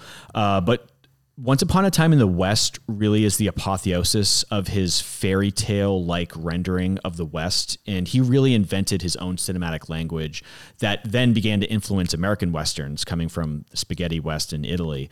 Um, but Once Upon a Time in the West is the most epic rendering of a simple story I've ever seen. It's incredible. It takes a story that could have been told in 70 minutes and stretches it to three hours Right. and really, really lingers in those moments. Um, but it it just has a beauty that is so unique. Well, I think that you just you have your own special effect in Ennio Morricone's you know incredible score, Mm-hmm. but then also you know he wrote all that music before they filmed. Yeah, the- which is the film. amazing. Yeah. So then they were able So the to film has to fit it the music. into yeah, Yeah. which just like I feel like really let it transcend. Yep. It's actually the first film where I started to appreciate Charles Bronson as an actor. Uh, it took me a while to come around to guys like John Wayne and Charles Bronson. I did not understand their appeal for so long because they were simply not good actors. Right. But the, the directors that understood their screen presence really took advantage of that. And Leone does with Bronson. And it was Bronson was not supposed to be the star of Once Upon a Time in the West. It was supposed to be Clint Eastwood. Mm. But mm. Clint Eastwood had already gotten big from doing the original three movies with Leone Right. and started to use his clout in Hollywood. And he instead chose to make Hang Them High instead of Once Upon a Time in the West, which I'm sure he regrets now. Ha- Hang 'em High is a fine movie about a hanging judge, and it's a lot of fun. It's it's kind of like he didn't realize how good he had it. He didn't. because He he should have held on. You know, made that a director actor pairing for Yep. you know decades, and then just moved Yep. on. And he smartly uses Henry Fonda in one of the few villainous roles that he played uh, because audiences had only ever known Henry Fonda as a hero. And so when he appears on screen in his first scene in Once Upon a Time in the West and shoots a small child in the face, you're like, whoa, like this is not the Henry Fonda I know. like the movie immediately feels dangerous.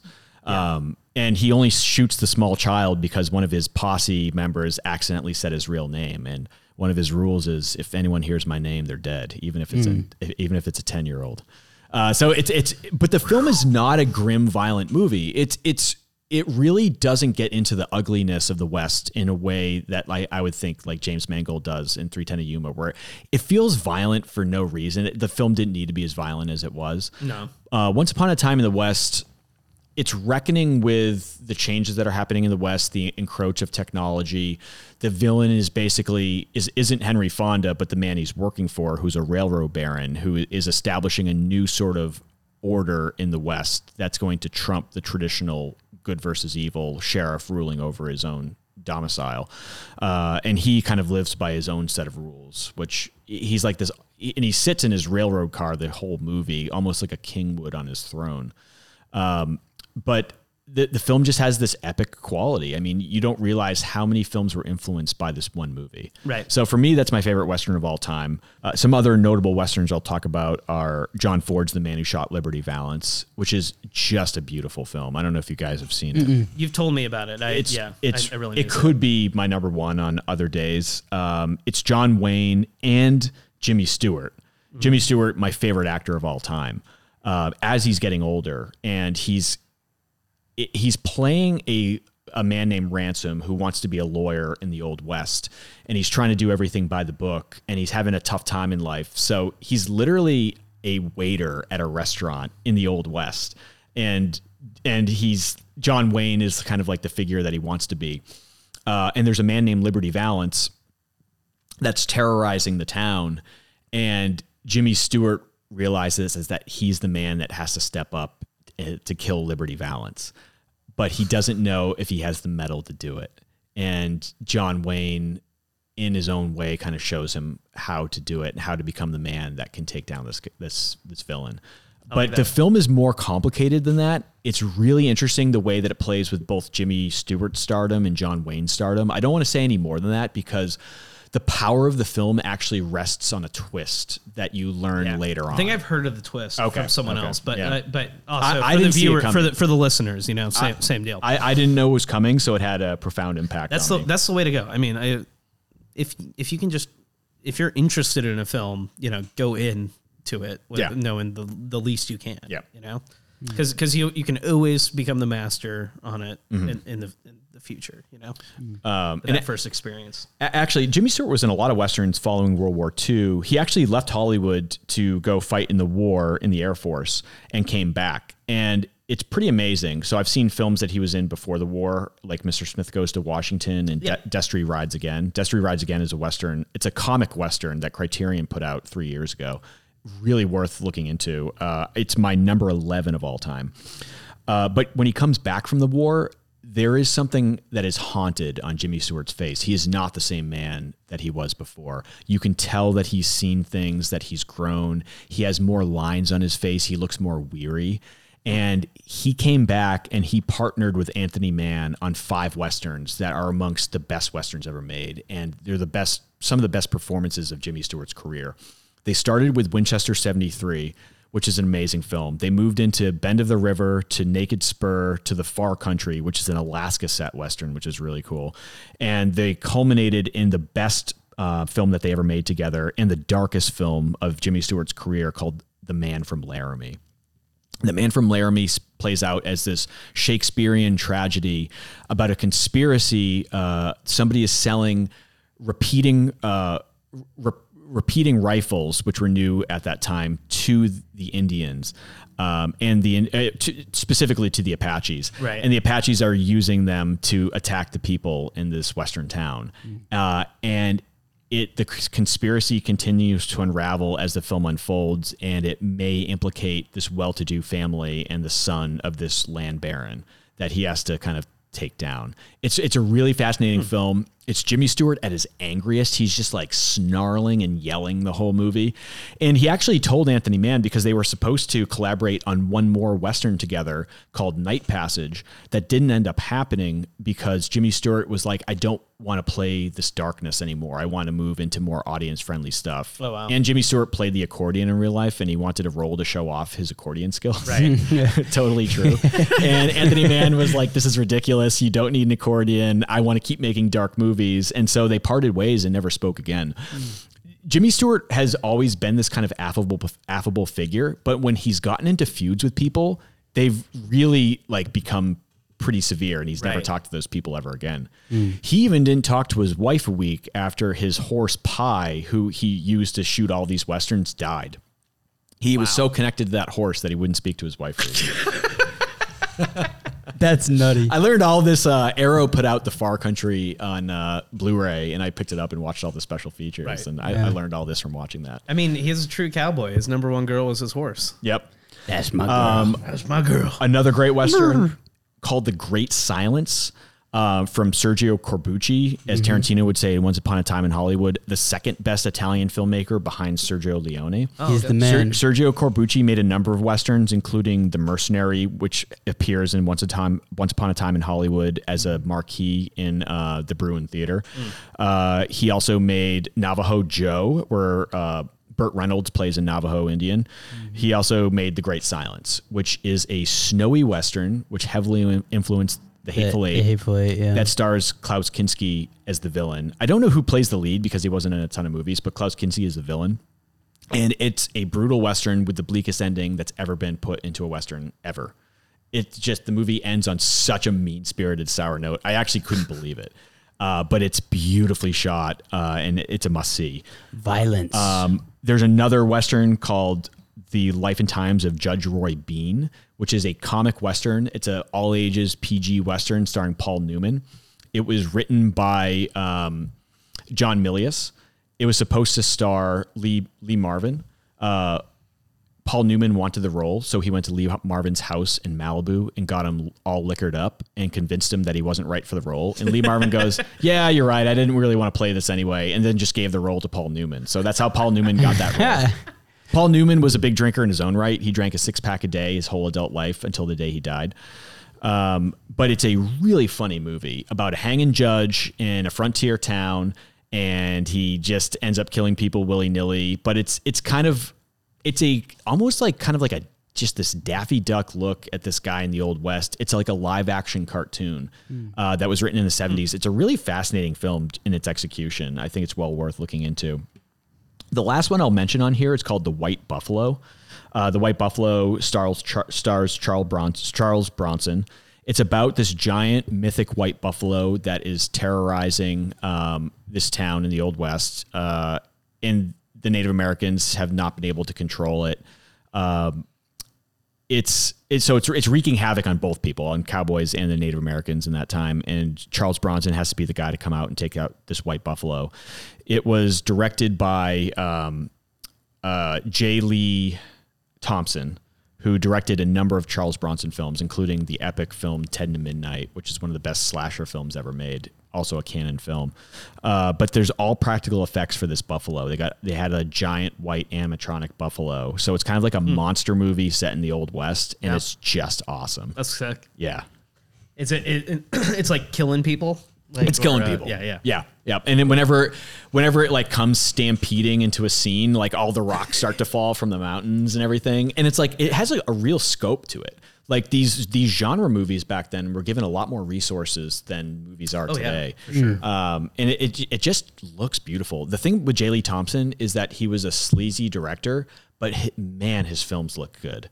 Uh, people will know him from his classier pictures like Cape Fear, and um, uh, he directed a war film, Guns on the something. Uh, but then most of his the latter half of his career was Charles Bronson collaborations. Bronson basically didn't want to work with anybody else, so he directed some of the later Death Wish movies. He directed uh, Ten to Midnight, which is one of my favorites. He directed Murphy's Law. Uh, all these sleazy Bronson vehicles, but they're so fun. He directed actually a really interesting slasher that is basically like six short stories t- culminating in the deaths of six people called Happy Birthday to Me. Indicator put it out. It's very well worth looking into. Okay. Uh, slashers are something I'm very passionate about. We can get into it Oh another yeah. time. Well, you gotta. Yeah. I've Yeah. seen man. hundreds of them. Slasher. There, there's always some, you know, like you can always think of another way to kill someone. Yeah. You know. Yeah. It's all it comes down to, really. Um. Yeah. I I wanted to talk about James Mangold for a little bit. Yeah, he- he's Um, in, he's had a really fascinating career. Yeah. Um, do you have his career pulled up in order? I, I let me do it f- right here. I just want to make sure that Cop Land is in fact his first film. Um, I believe it is because he did a yeah. It, there's heavy before that. Actually. Oh, you're right. Okay. Yeah. Okay. So James Mangold's kind of interesting where he was a film school guy. He was very talented in film school. He got a deal fresh out of school at 21 in Hollywood. And he came out Wow. here and completely squandered it. He completely spent all of his money and partied and uh, didn't do anything. And he had what to, you do when you're 21. he had to go back home with his tail between his legs and basically become a hermit, write a bunch of stuff, and then come back to Hollywood. And he actually did it. He actually was able to make that transition back after burning bridges Yeah. originally, which doesn't. which almost never happens. Exactly. Almost never happens. So it's it's it's amazing that he's he got to a position to make movies. yeah. Also to not have the work ethic and then to to be like, okay, I gotta Yeah. have it now. you know, Totally. and come back. Totally. Yeah. Yeah. Uh, I've heard that story from a few people. I have a screenwriter friend who sold a movie when he was very young for like 150 grand, which seemed like an astronomical sum, but then he pissed it all away over the course of two years following. And then it was like another 10 years before he sold another script. Insane. Uh, so you have to be careful with that early success. You have Yeah. to Yeah. cultivate it and make sure you're making the right decisions. That's why they talk about like your sophomore, you know, the sophomore slump, you know, like like or uh, just hitting that second project because it's it's much more important than the first. Yeah, yeah. Uh, James Wan talks about that in the wake of Saw. Him and Leigh Whannell achieved so much success after Saw that he basically almost buried his career with the two films that followed, which were Dead Silence and Death Sentence, which are two movies nobody knows anything about. Dead, Dead Silence say, is a yeah. puppet horror movie. Uh, I saw it opening weekend. I was the only person interested in seeing that movie. Yeah, yeah. Death Sentence, I You're skipped. like it was a slasher or something. Yeah, man. yeah. uh, and then James Wan had to come back and make Insidious for nine hundred grand and basically prove himself all over again. And then that film made hundred million dollars Right. on a nine hundred thousand dollar budget. Wow. So, and that that basically gave him the juice he needed to start his career anew. And like because so Mangold is coming off of Walk the Line, which feels yeah. like uh, like I mean it was a huge hit, Oscar player, obviously. Yep. I, I I'm wondering if that's like if 3:10 to Yuma was him just trying to like rank up a little bit, you know? Because I, I, I would say 310 is probably a movie he wanted to make. Uh, Mangold has always had an interest in westerns, and westerns have Well, never been fashionable for as long as I've been in town, for as long as I've been watching movies. So I, I feel like that was one for him because Walk the Line was so successful. Uh, Walk right, the Line, a, I, a- a one for him that he could still get made and, and funded. yes, because time it is Westerns IP, making- because it is a remake. Yeah. If it was an original western, they probably wouldn't have greenlit it. yeah. Um, Yeah, I, I think I agree with you. That makes sense. he is a very good journeyman director. I would say Cop Land is the only film that feels like the work of an auteur. It's a truly great film. Yeah. Well, Sylvester Stallone gained something like 45 pounds for the role um, and makes himself into a huge loser. I, I think it's the lowest I've ever seen Stallone appear on screen, where he's just being overshadowed by guys like Harvey Keitel and Ray Liotta and Robert De Niro, and he allows himself to be at the corner of the screen and not at the focal point. Um, it's a, it's a really it's a performance of an actor who knows how to be humble in the presence of other great actors, and it helps that he's the lesser actor amongst great actors as well. Yeah. St- Stallone really is more of a movie star persona than he is a thespian, and he's in a room full of thespians. So that actually works to the advantage of the story and his character on screen. But it culminates in this awesome shootout of an ending uh, that's beautifully filmed and filmed in such a way with the soundscape the way it is. I won't reveal why, but Mangold smartly uses sound at the end to, to underscore the dramatic impact of every gunfire. That's great. Yeah, I mean that's the thing is like I I think he's a good filmmaker like from the technical aspects of everything. I thought Ford v Ferrari is probably his best of like his his new releases. Yeah, yep. It's very much like a a dad film, you know, just like it's an easy watch. Like I put it on with my my whole family and they all loved it, you know. Um and, and, like actually like the the car chase uh, car chase if you will the, the race sequences like he, he does some good blocking and action in it but i also saw indiana jones and the dial of destiny this year and i thought it was really muddled in a lot of the action because they, they had to hide harrison ford for so much of Yeah. the film Yeah. and kind of shoot around him that like it coming to see this 3:10 to Yuma, I, I felt like I was I was also seeing where okay, I you know, the action can get away from Mangold a little bit. It, it does. He has a very hard time um, orienting the viewer in the midst of the action. It Right. feels very choppy. He doesn't have a good sense of spatial awareness on No, screen it- when the in the midst of the The action. The spatial awareness was the biggest thing too for me, especially in that opening scene because they're chasing this uh, wagon that they're you know trying to, to to rob, and it's got a Gatling gun at the back of it, Yes. and they're basically in this huge valley that's got a mm-hmm. divot in it, and it almost just feels like they're racing around the toilet bowl the whole time. Like you're just like, what's going on? I- what direction I, are I they? I wasn't even Like, aware yeah. that both parties were coming at each other at first. That's what I'm The saying. I thought it was a gun is in the chase, like, back, and so I'm like, oh, they must be coming from behind because they're going to shoot them with a Gatling gun. Right. He doesn't communicate information to the viewer well at all. No. And throughout the whole course of the movie. and that was the big problem with like honestly with Indiana Jones because Steven Spielberg is one of the best action you know directors ever. he knows where to put the camera. So like you know when you're watching a chase scene not directed by by Spielberg, you're just gonna be like, okay, yeah, I, I know Yeah. there's better. E- even in that moment where I believe it's the Apaches make a brief appearance in 3:10 to Yuma. Yes, they do. They do. And he shoots them so close that you don't even get a good bearing on what they look like. Mm-hmm. Like the, it's like the camera is right up on them. I'm like, Yeah. why aren't you showing them from a distance? Like they, they would be attacking from a distance. It makes Right. it just makes no sense. Yeah. Yeah. al- Although That part I, was kinda sloppy. Logan, he was in the pocket for with with most of the action in that film because he was shooting a lot more of the honestly a lot more of that that um, the Jason Bourne shaky cam close to to Logan uh, Yeah. stuff. But it, it was just because like they they it, it just felt raw because you're watching it all from one character's perspective a little more. Um, I don't think they had car chases in Logan really. There was No. a little bit of that, but not yeah. Yeah. Um, No, and, and what he brought to that was more the the western genre. He was like, let's Mm-hmm. let's make this this superhero a fading icon. You know, like he, he's the the world has moved beyond him. Right, he's not as powerful as he once was. Like they, he he brought a a, good sensibility to that story, but. Mm. I, I also get why like what the Wolverine he made that before that was like yeah exactly like that that was a movie that That's supposed to be an Aronofsky vehicle, actually. wow, that's crazy. But like it's he's like doing samurai fights and all this, and I think it's like it's just very choppy um, uh, uh, as Yeah. far as like action goes as well, and that that wasn't very well received. I will say, looking at this list, I forgot he made Identity. Yeah, which is strange because that's not the type of film one person makes after a classy picture like Girl Interrupted. you know, it's Yeah, like yeah. why, why? And Kate and Leopold. Kane Leopold He- is so wild. It, Yeah, I mean, I, I wouldn't actually say he's a, chame- a chameleon like some other directors. I think he's more of a journeyman. he's like ju- you a journeyman. He's He- like- they it's just bring him on He's because- literally like, I want to work this year. he's going to deliver a very durable Yeah. product. And I mm. know, yeah, he's gonna make. He's apparently making a Star Wars movie, but Yeah, who cares? That's yeah, nutty. exactly. Who cares? I literally at this point, man, They, it's, it's they've insane. driven Star Wars into the ground. They literally I, have. I've never been a fan. I grew up in a film watching household. Uh, my dad has been a film fanatic his whole life, but he hates fantasy, and so he never showed us Star Wars ever. Yeah, yeah. ever. Like, and, and I've still and I had a professor in college say, you know what?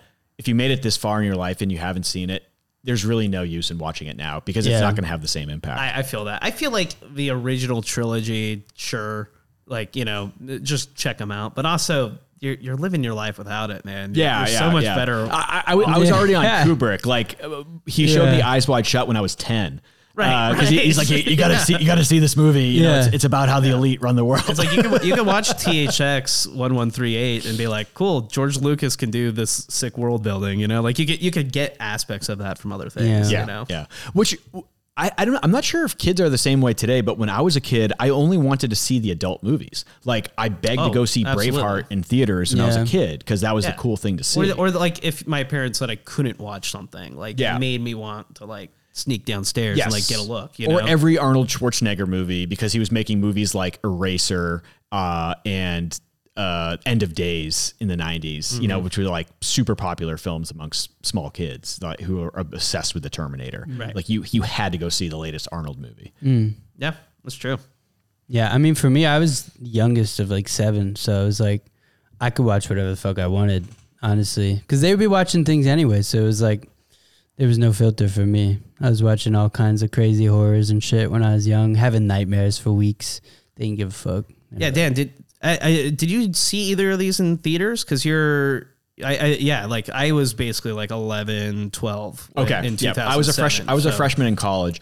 I didn't see 3:10 to Yuma in theaters because I had already kind of seen enough films by that point to know that Mangold was not an auteur, and so I wasn't interested. it.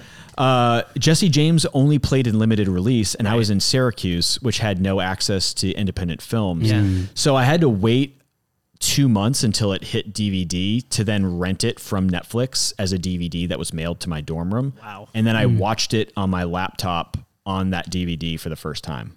Mm. And was still blown away. I'm I- sure. I, I watched it on like a 21 inch MacBook Pro Well, I, 07. yeah, I mean, we, we talk about like how much format matters, but it's like you just got to see the thing. You do. at, at, at the first you know step, I, and like I I got to see this on 35 millimeter at the New Bev last year, and that was an incredible experience, right? Like Yeah. being locked in with with a black screen, all or you know black void all around you. It, ma- it, it makes a big difference. But I also loved it on the couch. Yeah. this Yeah. time, you know, like it it Yeah, still beautiful. still hit. Like There's some things. Uh, so, like the Wild Bunch is a film that took me multiple viewings in order to get around to loving, which I now love. And I recently had the opportunity to see it on. I the big liked it. screen I at the feel I Egyptian. feel the same way that I, I need a I need a I'll, I'll love it in ten years. seeing on a big you know? screen at the Egyptian was an experience, and Yeah. they, there were like people, industry people there, like people that love this film. Right. It was a sold out show. I counted only five people that got up to use the restroom for the entire duration of the film, and it's two and a half hours. Say. Hmm. And it, it's interesting. So we th- we assume that films are like more violent and sexual and gratuitous now than they were then. But I often find when I watch movies, especially from the 70s, Wild Bunch was made in 69, but it's basically a 70s film, that they were in many ways more violent and gratuitous than we have today. I agree. Especially in portrayal of rape, because every movie at that time used rape, if not as a catalyst for a movie, Right. then just as a moment of catharsis or as a moment to shock people. Yeah. Uh, I'm thinking Death Wish 2 in particular with Charles Bronson as one of the most vicious rapes I've ever seen. Mm. Uh, Vinegar Syndrome just put it out if anyone's interested in seeing it. But I um, see all those. but no, I, I- I'm I, I'm continually shocked by films during that era than I am of films today. yeah, I, I I same way. I mean, I like it's it's always like it always happens like in such a blase moment too, where it's mm-hmm. like they just throw this like you know it. You'll see something where like they, they're talking about trans characters in a certain way, and you're like, oh yeah, the culture was a whole different place there, right? Right. Like you just you just wouldn't say anything in the same way now. No, Like no. No, somebody like Sam Peckinpah would not be working in, at all in Hollywood today. Uh, right. the, the closest person that I would compare to him, because he's so much informed by Sam Peckinpah and Don Siegel, is S. Craig Zahler, who has a Western on my list as well called Bone Tomahawk. Uh, it's a Western that was made for 1.8 million. It grossed over 20, mostly on VOD, stars Kurt Russell is just an incredible film, uh, especially in the character work and the dialogue. I would say second to Jesse James, it has probably the most authentic Western dialogue I've seen in a film. Where S. Craig Zahler is an avowed fan of old Western pulps from guys like Harry Whittington and has read them all, and just has this encyclopedic knowledge of how people spoke during that time period. Uh, and you really see that conveyed through the characters on screen. But he's also a person that portrays violence in mostly medium and long shots, so he captures everything. And the violence lands with a greater brutality when it's not all chopped up and edited. When you actually see things unfolding between two people, you really Right. feel the impact of bone on bone. Uh, he made a film after that, a, a prison brawler called Brawl in Cell Block 99 and then a crooked cop movie with Mel Gibson and Vince Vaughn called Dragged Across Concrete. All three, I'm, I'm I would highly recommend. I'm a huge fan of. He's like the premier genre mashup artist of our time, Nice. and, and understands movie violence in a way that most modern directors do not. Yeah. Yeah, I mean, exactly. It's got to feel visceral, you know? Um, Yep. I feel like, especially modern audiences are just used to so much. Yes, You know? and, and they don't see violence anymore with practical effects or with squibs and fake blood. Right. We, we John They're Wick, cartoonish. John Wick paved the way for CGI blood, which nothing makes my blood boil more than seeing CGI blood on screen. Hmm. It really pisses me off.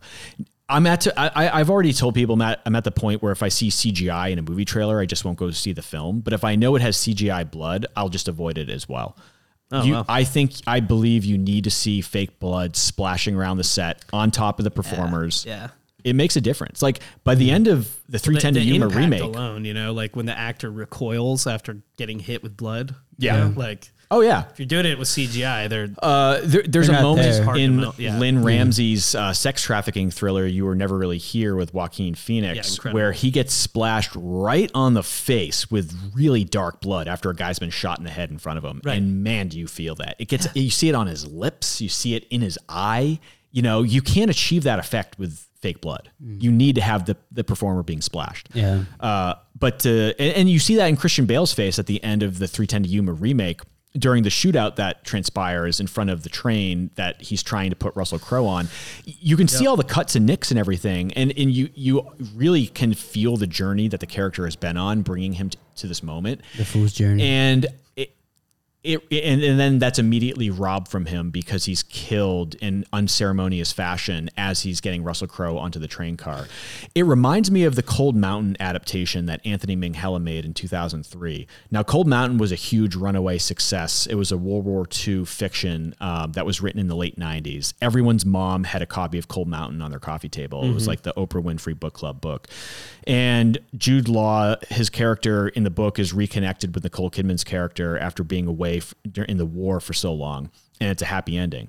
In the Cold Mountain remake, he comes back, they have sex, they reconnect, and then he's killed immediately the next day.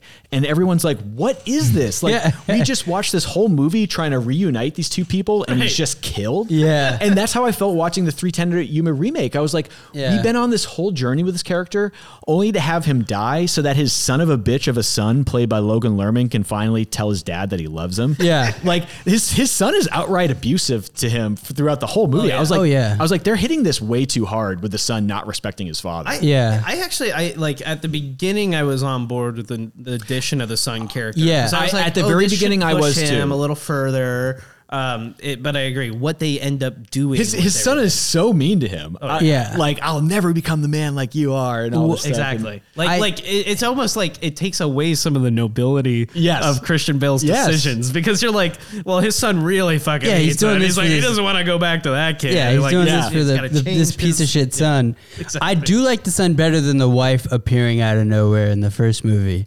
I, that's what I was Oh, thinking. It's yeah, like, it's right, like right. he works better as It an works. emotional It works. Yes. better. But but then that yeah, what they But I wish the son would have watched them ride off together. I wish they would have did that same scene as the first movie in the ending, Right. With the son watching Right. them go to Yuma. That would have been. That's what I thought. Amazing. That's what I thought it'd be. I, because Yeah. that that is. I mean, the first ending is so great. Yeah, it's so great. Yeah, and Yeah. especially like it's so haunting with the train steam coming up, uh, Yeah. and and then being enshrouded by the fog by the steam while like the posse is trying to gun them down. It's like Yeah. it's so beautifully shot. Yeah. and I thought we were gonna get that again. Like Mangold does a great job. I love the addition of the snow and the train steam coming out as it's stopping in the station. Yeah. and Yeah. all that was beautiful, and like it really seemed like he was building to this intense dramatic moment, and then to just have it end in like this bloodshed, like this wanton Yeah, like a- for no reason. And Jo- uh, Robert Ford shoot him behind the back type scenario. Yeah, no, but it, it felt like nihilistic in some ways. Where It it, was did. just like it, it you know, it, and it really against the themes of the film because uh, the story was just so well crafted until this point. Yeah. Yeah. like if if Elmore Leonard wanted Dan Evans to die at the end, he would have built in a different kind of redemption moment for him. Yeah. Yes. It just it just feels like these beats like they just don't. it didn't click. feel earned and it didn't feel like the story naturally culminated to that place. No. It felt like they wanted to put their own stamp on it and have a different ending, but they didn't know why they were choosing that ending. Right. And also like they knew like the math of it was wrong. They're like, okay, Ben Wade has to be on the train going to Yuma at the end. Right? Yeah. Like they were like, we know we have to hit that point. But like Yeah. him climbing onto the Getting train and putting himself on, on, not even the son. defeats the entire purpose of being walked to the train in the Yes. first place. Like, Yeah. If we like he knows he can escape Yuma, whatever. That that's its own thing. You know, Yeah. like it's it's about this one act yeah. of of actually seeing through the arrest and getting him to the car. Yeah. Right. Because it's like no one could get him to this moment. What, whatever happens with this uncontrollable force after is like outside of our Well, control. But Uh, also the son coming in and out, like him leaving and then coming back, just it, and it it was because of how they wanted to wrap it up. They needed him to come back so he could see the dad die and hold him in his arms and be like, "Is he really dead?" yeah, Like, it just it, it was very sloppy. Was- they they did that, and I also think you know Ben Wade killing his entire posse really puts a dim Yeah. light on Ben Wade's Right, but- character. Well, when he kills the first guy, it makes sense. Like Yeah. we brought it up before. It's like, okay, this guy's weak. He's using it as like a, a show, you know, to the rest of the guys. Like, Yeah. don't step out of line, you know, and you know I'm vicious, right? Right. Like Yeah, because in killing off Christian Bale's character, it's really saying that the redemptive arc of the movie is the evolution of Ben Wade's character. But I don't buy that No. because he just killed his entire just posse. killed He just killed everybody. everybody that was loyal well, to him.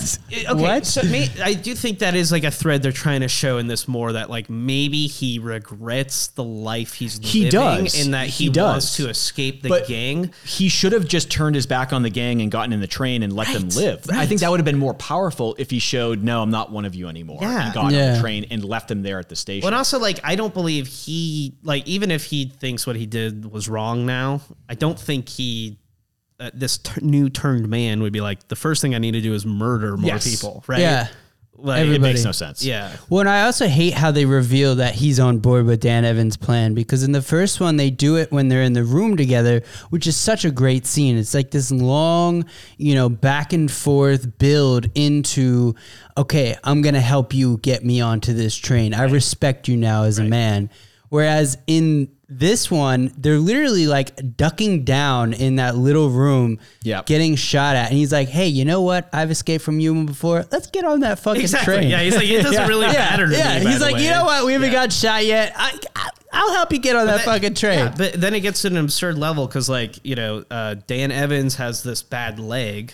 So, Yeah. like, he literally cannot walk this guy to the train. You Yeah. Know? And, and because they've blown it up as an action piece, now they have to, you know, in the You whole to- town's to in it. run. Like, yeah, there's there's a million guns coming at him. Yeah. Like, they, yeah. And the, the, the old one, the re- original, just had the beautiful script and not economy of being like, okay, we're gonna use this one wagon, you know, as our like diversion, and we're gonna like gun it as far as we can. Mm-hmm. And then, Yeah. oh, the cattle came in like as a, a hand of God save, you Yep. know. But like each of those moments, like you really felt like the writers backed you into the corner and then wrote their way out of it in a in an interesting way, where Yeah. you're like. It, it still kept you engaged. Where you're Yeah. like, are they going to make it the next ten feet? Though, Right. You know. Yeah. Be, because there is less action and gunfire in the original, it feels so much more tense when they're creeping around every corner Right. trying to get to the station. It, Yeah. Like you really feel it. And in, in the new one, I'm just like, well, there there'll be some sort of new evolution in the action to keep things going and to keep people eating their popcorn. So Yes. I, Yeah. I just wasn't invested at all. No. I, I, I actually like. Almost was tempted to skip forward to the end watching the remake because I was so bored mm. watching it. After Yeah. the first hour, I was like, we have another hour of this to go. Yeah, it was long. Yeah, it's long. And Jesse James is three hours, and that flew by. Yeah. you know, I because know. it's so interesting. Yeah. Yeah. And, And, yeah. Jesse James doesn't have a lot of action either. It's like No. you had the robbery at the beginning, and then the rest of the film is like But melancholy. the character psychology is so complex So that you- it interesting, keeps you too. gripped. Absolutely.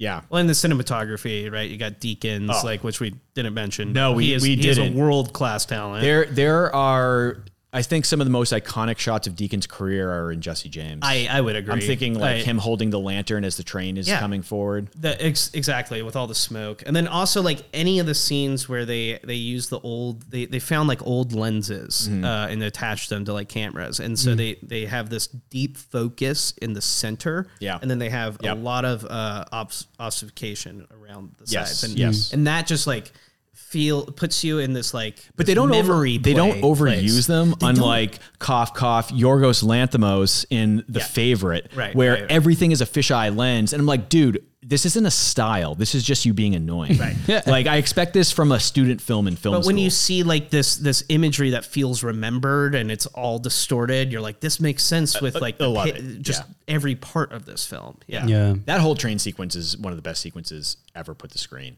Just him leaning his ear on the tracks. Yeah. And the foot, yeah. It also has the pulling classic up. line, they're th- snuff those lanterns. They're going to trip and shoot each other into females. And then the other guy goes, I bet you I can find them husbands if they do. Which is a total throwaway, but I, it cracks me up every yeah. time. Yeah. Yeah, they did a good job in Jesse James of portraying like how dull people were Mm. during that time. Like all the actors did a really good job of playing just that Yeah. Well, dull. it's a different pace. The Yeah. Coen, the is Coen just- brothers talk about this whenever they make a Western. They say, We're always very conscious of having differentiations in education between the characters. Right. Because mm. some people just possessed a vocabulary that most other people did not. And Yeah. you can't have everyone speaking in the same ornate kind of language because Yeah. it's just not realistic to the time. Which you definitely see in Yeah. in, in uh, Jesse James, you know, Yeah. with, with every gang member. But yeah, yeah, yeah. Well, I, during that, I mean, during that time, there was so there was a huge difference between class systems. I mean, you were either very poor or you were doing very well. There was really no, but there was no middle class at all. no. Um, there's no baseline of education. And it yeah yeah it has to do with education too. Like the people who are doing very well were obviously educated, whereas most of the country were, you know, ranchers. yeah, and they were working from the point that they were kids. Like, Yeah. Right. Like it's just a whole different yeah. game. With and that's how you spend again time. that what that's what highlights Dick Liddil's character is he's a little more educated than everybody else, and I that's feel like why you're just trying to slip in a dick little dog. there. That's why No, no, he's well, pulling I- I everybody's actually thought bitches. Dick Liddil too. I got you. I got Dog, you. he's pulling everybody's He girl, pulling- dog, because he's- he's, a little smarter than He everybody. is. He's the only member of the posse that knows poetry Yeah. and uses poetry to seduce women. That's as right. we Yeah. learn in the opening scene. Yeah, exactly. And that what he had said earlier is that you actually had to like sway women and did not just be like, "Hey, you want to fuck?" Back in the day, like you actually had to be like, "Oh, your eyes are like emeralds." Yeah. you know. Also, you can tell Dominik did his research. Uh, I, I I don't think this was in the book, um, but one of the euphemisms for vagina in the Old West was quim whiskers, Hmm. and Dick Liddil says quim in the opening scene of the movie. Oh, wow. Uh, just like a quim, like quim whiskers, I guess would be the the bush around the vagina, Right. But he just refers to it as the quim, and I was like, wow, I you know because I had just done a lot of research on the West for my novel, and I was like, Dominik did he did his homework. yeah. Beating Yeah. around the quim. Mossy Cave is another good one. Mossy Cave. yeah. There's a lot. Oh man. Yeah. Yeah, they had to be more creative because they couldn't just say it back then. No, no, you couldn't. No, you had to have some class. You must be class. Well, I think. Oh, speaking of which, M- uh, Mangold in his 07 remake also uses a ton of profane language that did not feel real to the Oh. time at all. Yeah. and it really pissed me off. Yeah. I, was like, people did not run around the West saying "fuck" all the time, Right. like you like you see in Deadwood. And, Yeah. the, and even the creator of Deadwood admits that. He goes, "I know it wasn't authentic to the time. I just liked the word fuck, so I put it in." But in 3:10 to Yuma, it crops up a few different times, totally unnecessarily. And I was like, dude. Why did you have to do this? Like, you couldn't think of anything more interesting to write in this moment. Right. You got Yeah. a team of professional Hollywood I, I was gonna say that's the thing is like just when you're dealing with like a, a classic script, you can't just only add some profanities to it, right? Yes. Like you have to every element you add has to be like a quantified, I you know, decision. in each of my pieces, be it book or script, in, with the exception of one, I, my third book is filled with profane language, but it's set in the world of big rig truckers.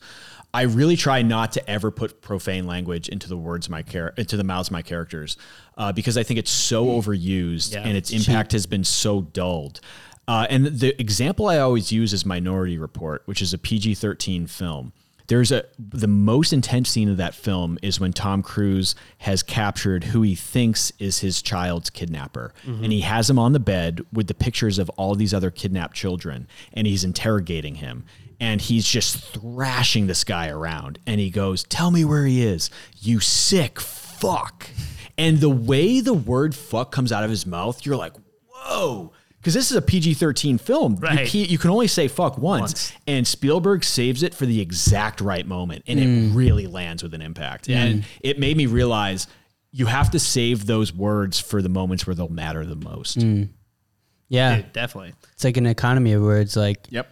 Yeah, you, you can't overdo it, otherwise they become numb to it. And you know what? As much as I like Scorsese, Scorsese overdoes it. Oh, yeah. Uh, Wolf of Wall Street and Departed hold the record, amongst other Yeah, films, for I- the most I- uses of the word fuck. I would say I feel like that's the point of some of those characters is like how much they're using it as a crutch, especially like in The Departed, where it's like, you know, like Mark Wahlberg is throwing around like. Well, that's fine F because that's his character. No, no, but every other character, For sure, for it- sure. They it would have been smarter if they toned it down for everybody else and just made that his character. Sure. that would have been funnier. Yeah.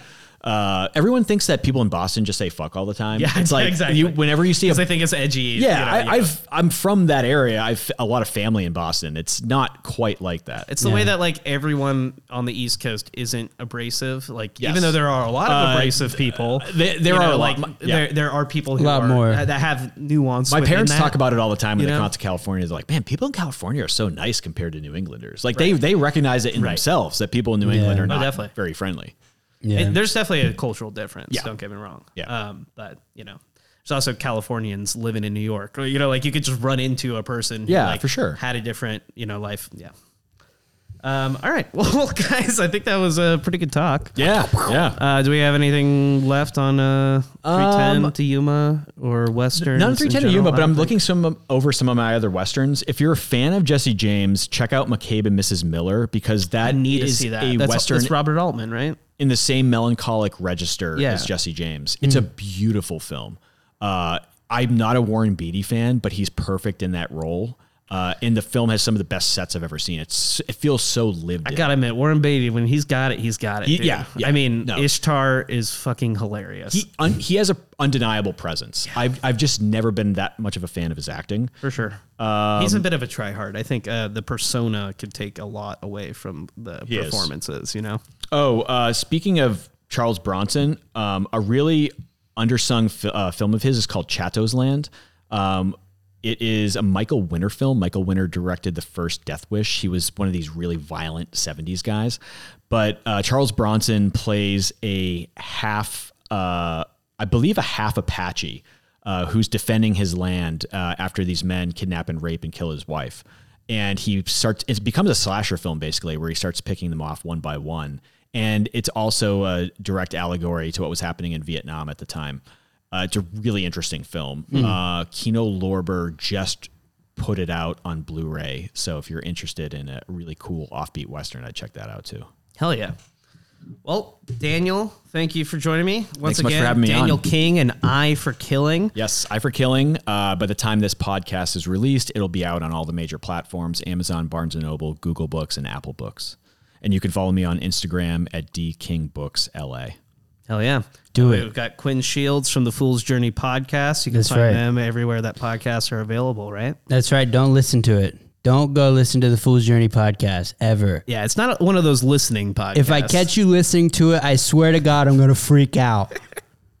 For real. You do video recording for that podcast as oh well? fuck no! They don't want to see No, me. it's, in a, it's an audio ugly only mugs. joint. Oh, okay. Yeah. Okay. Yeah, that's an audio only joint right there. That little. Mm. But yeah, go check it out or don't. I don't give a fuck what you do, man. You know. Hell yeah! Well, uh, we are Cinema Span. You can find us on Instagram, Letterboxd, uh, Twitter, all of that. I've been Lewis Hilligus the Fourth. Thanks for joining us. Bye. Get get the gun, Quinn. Get the gun. I'll get the gun right now. Shit, I'll fucking. Oh, dude, it's still aimed at his head.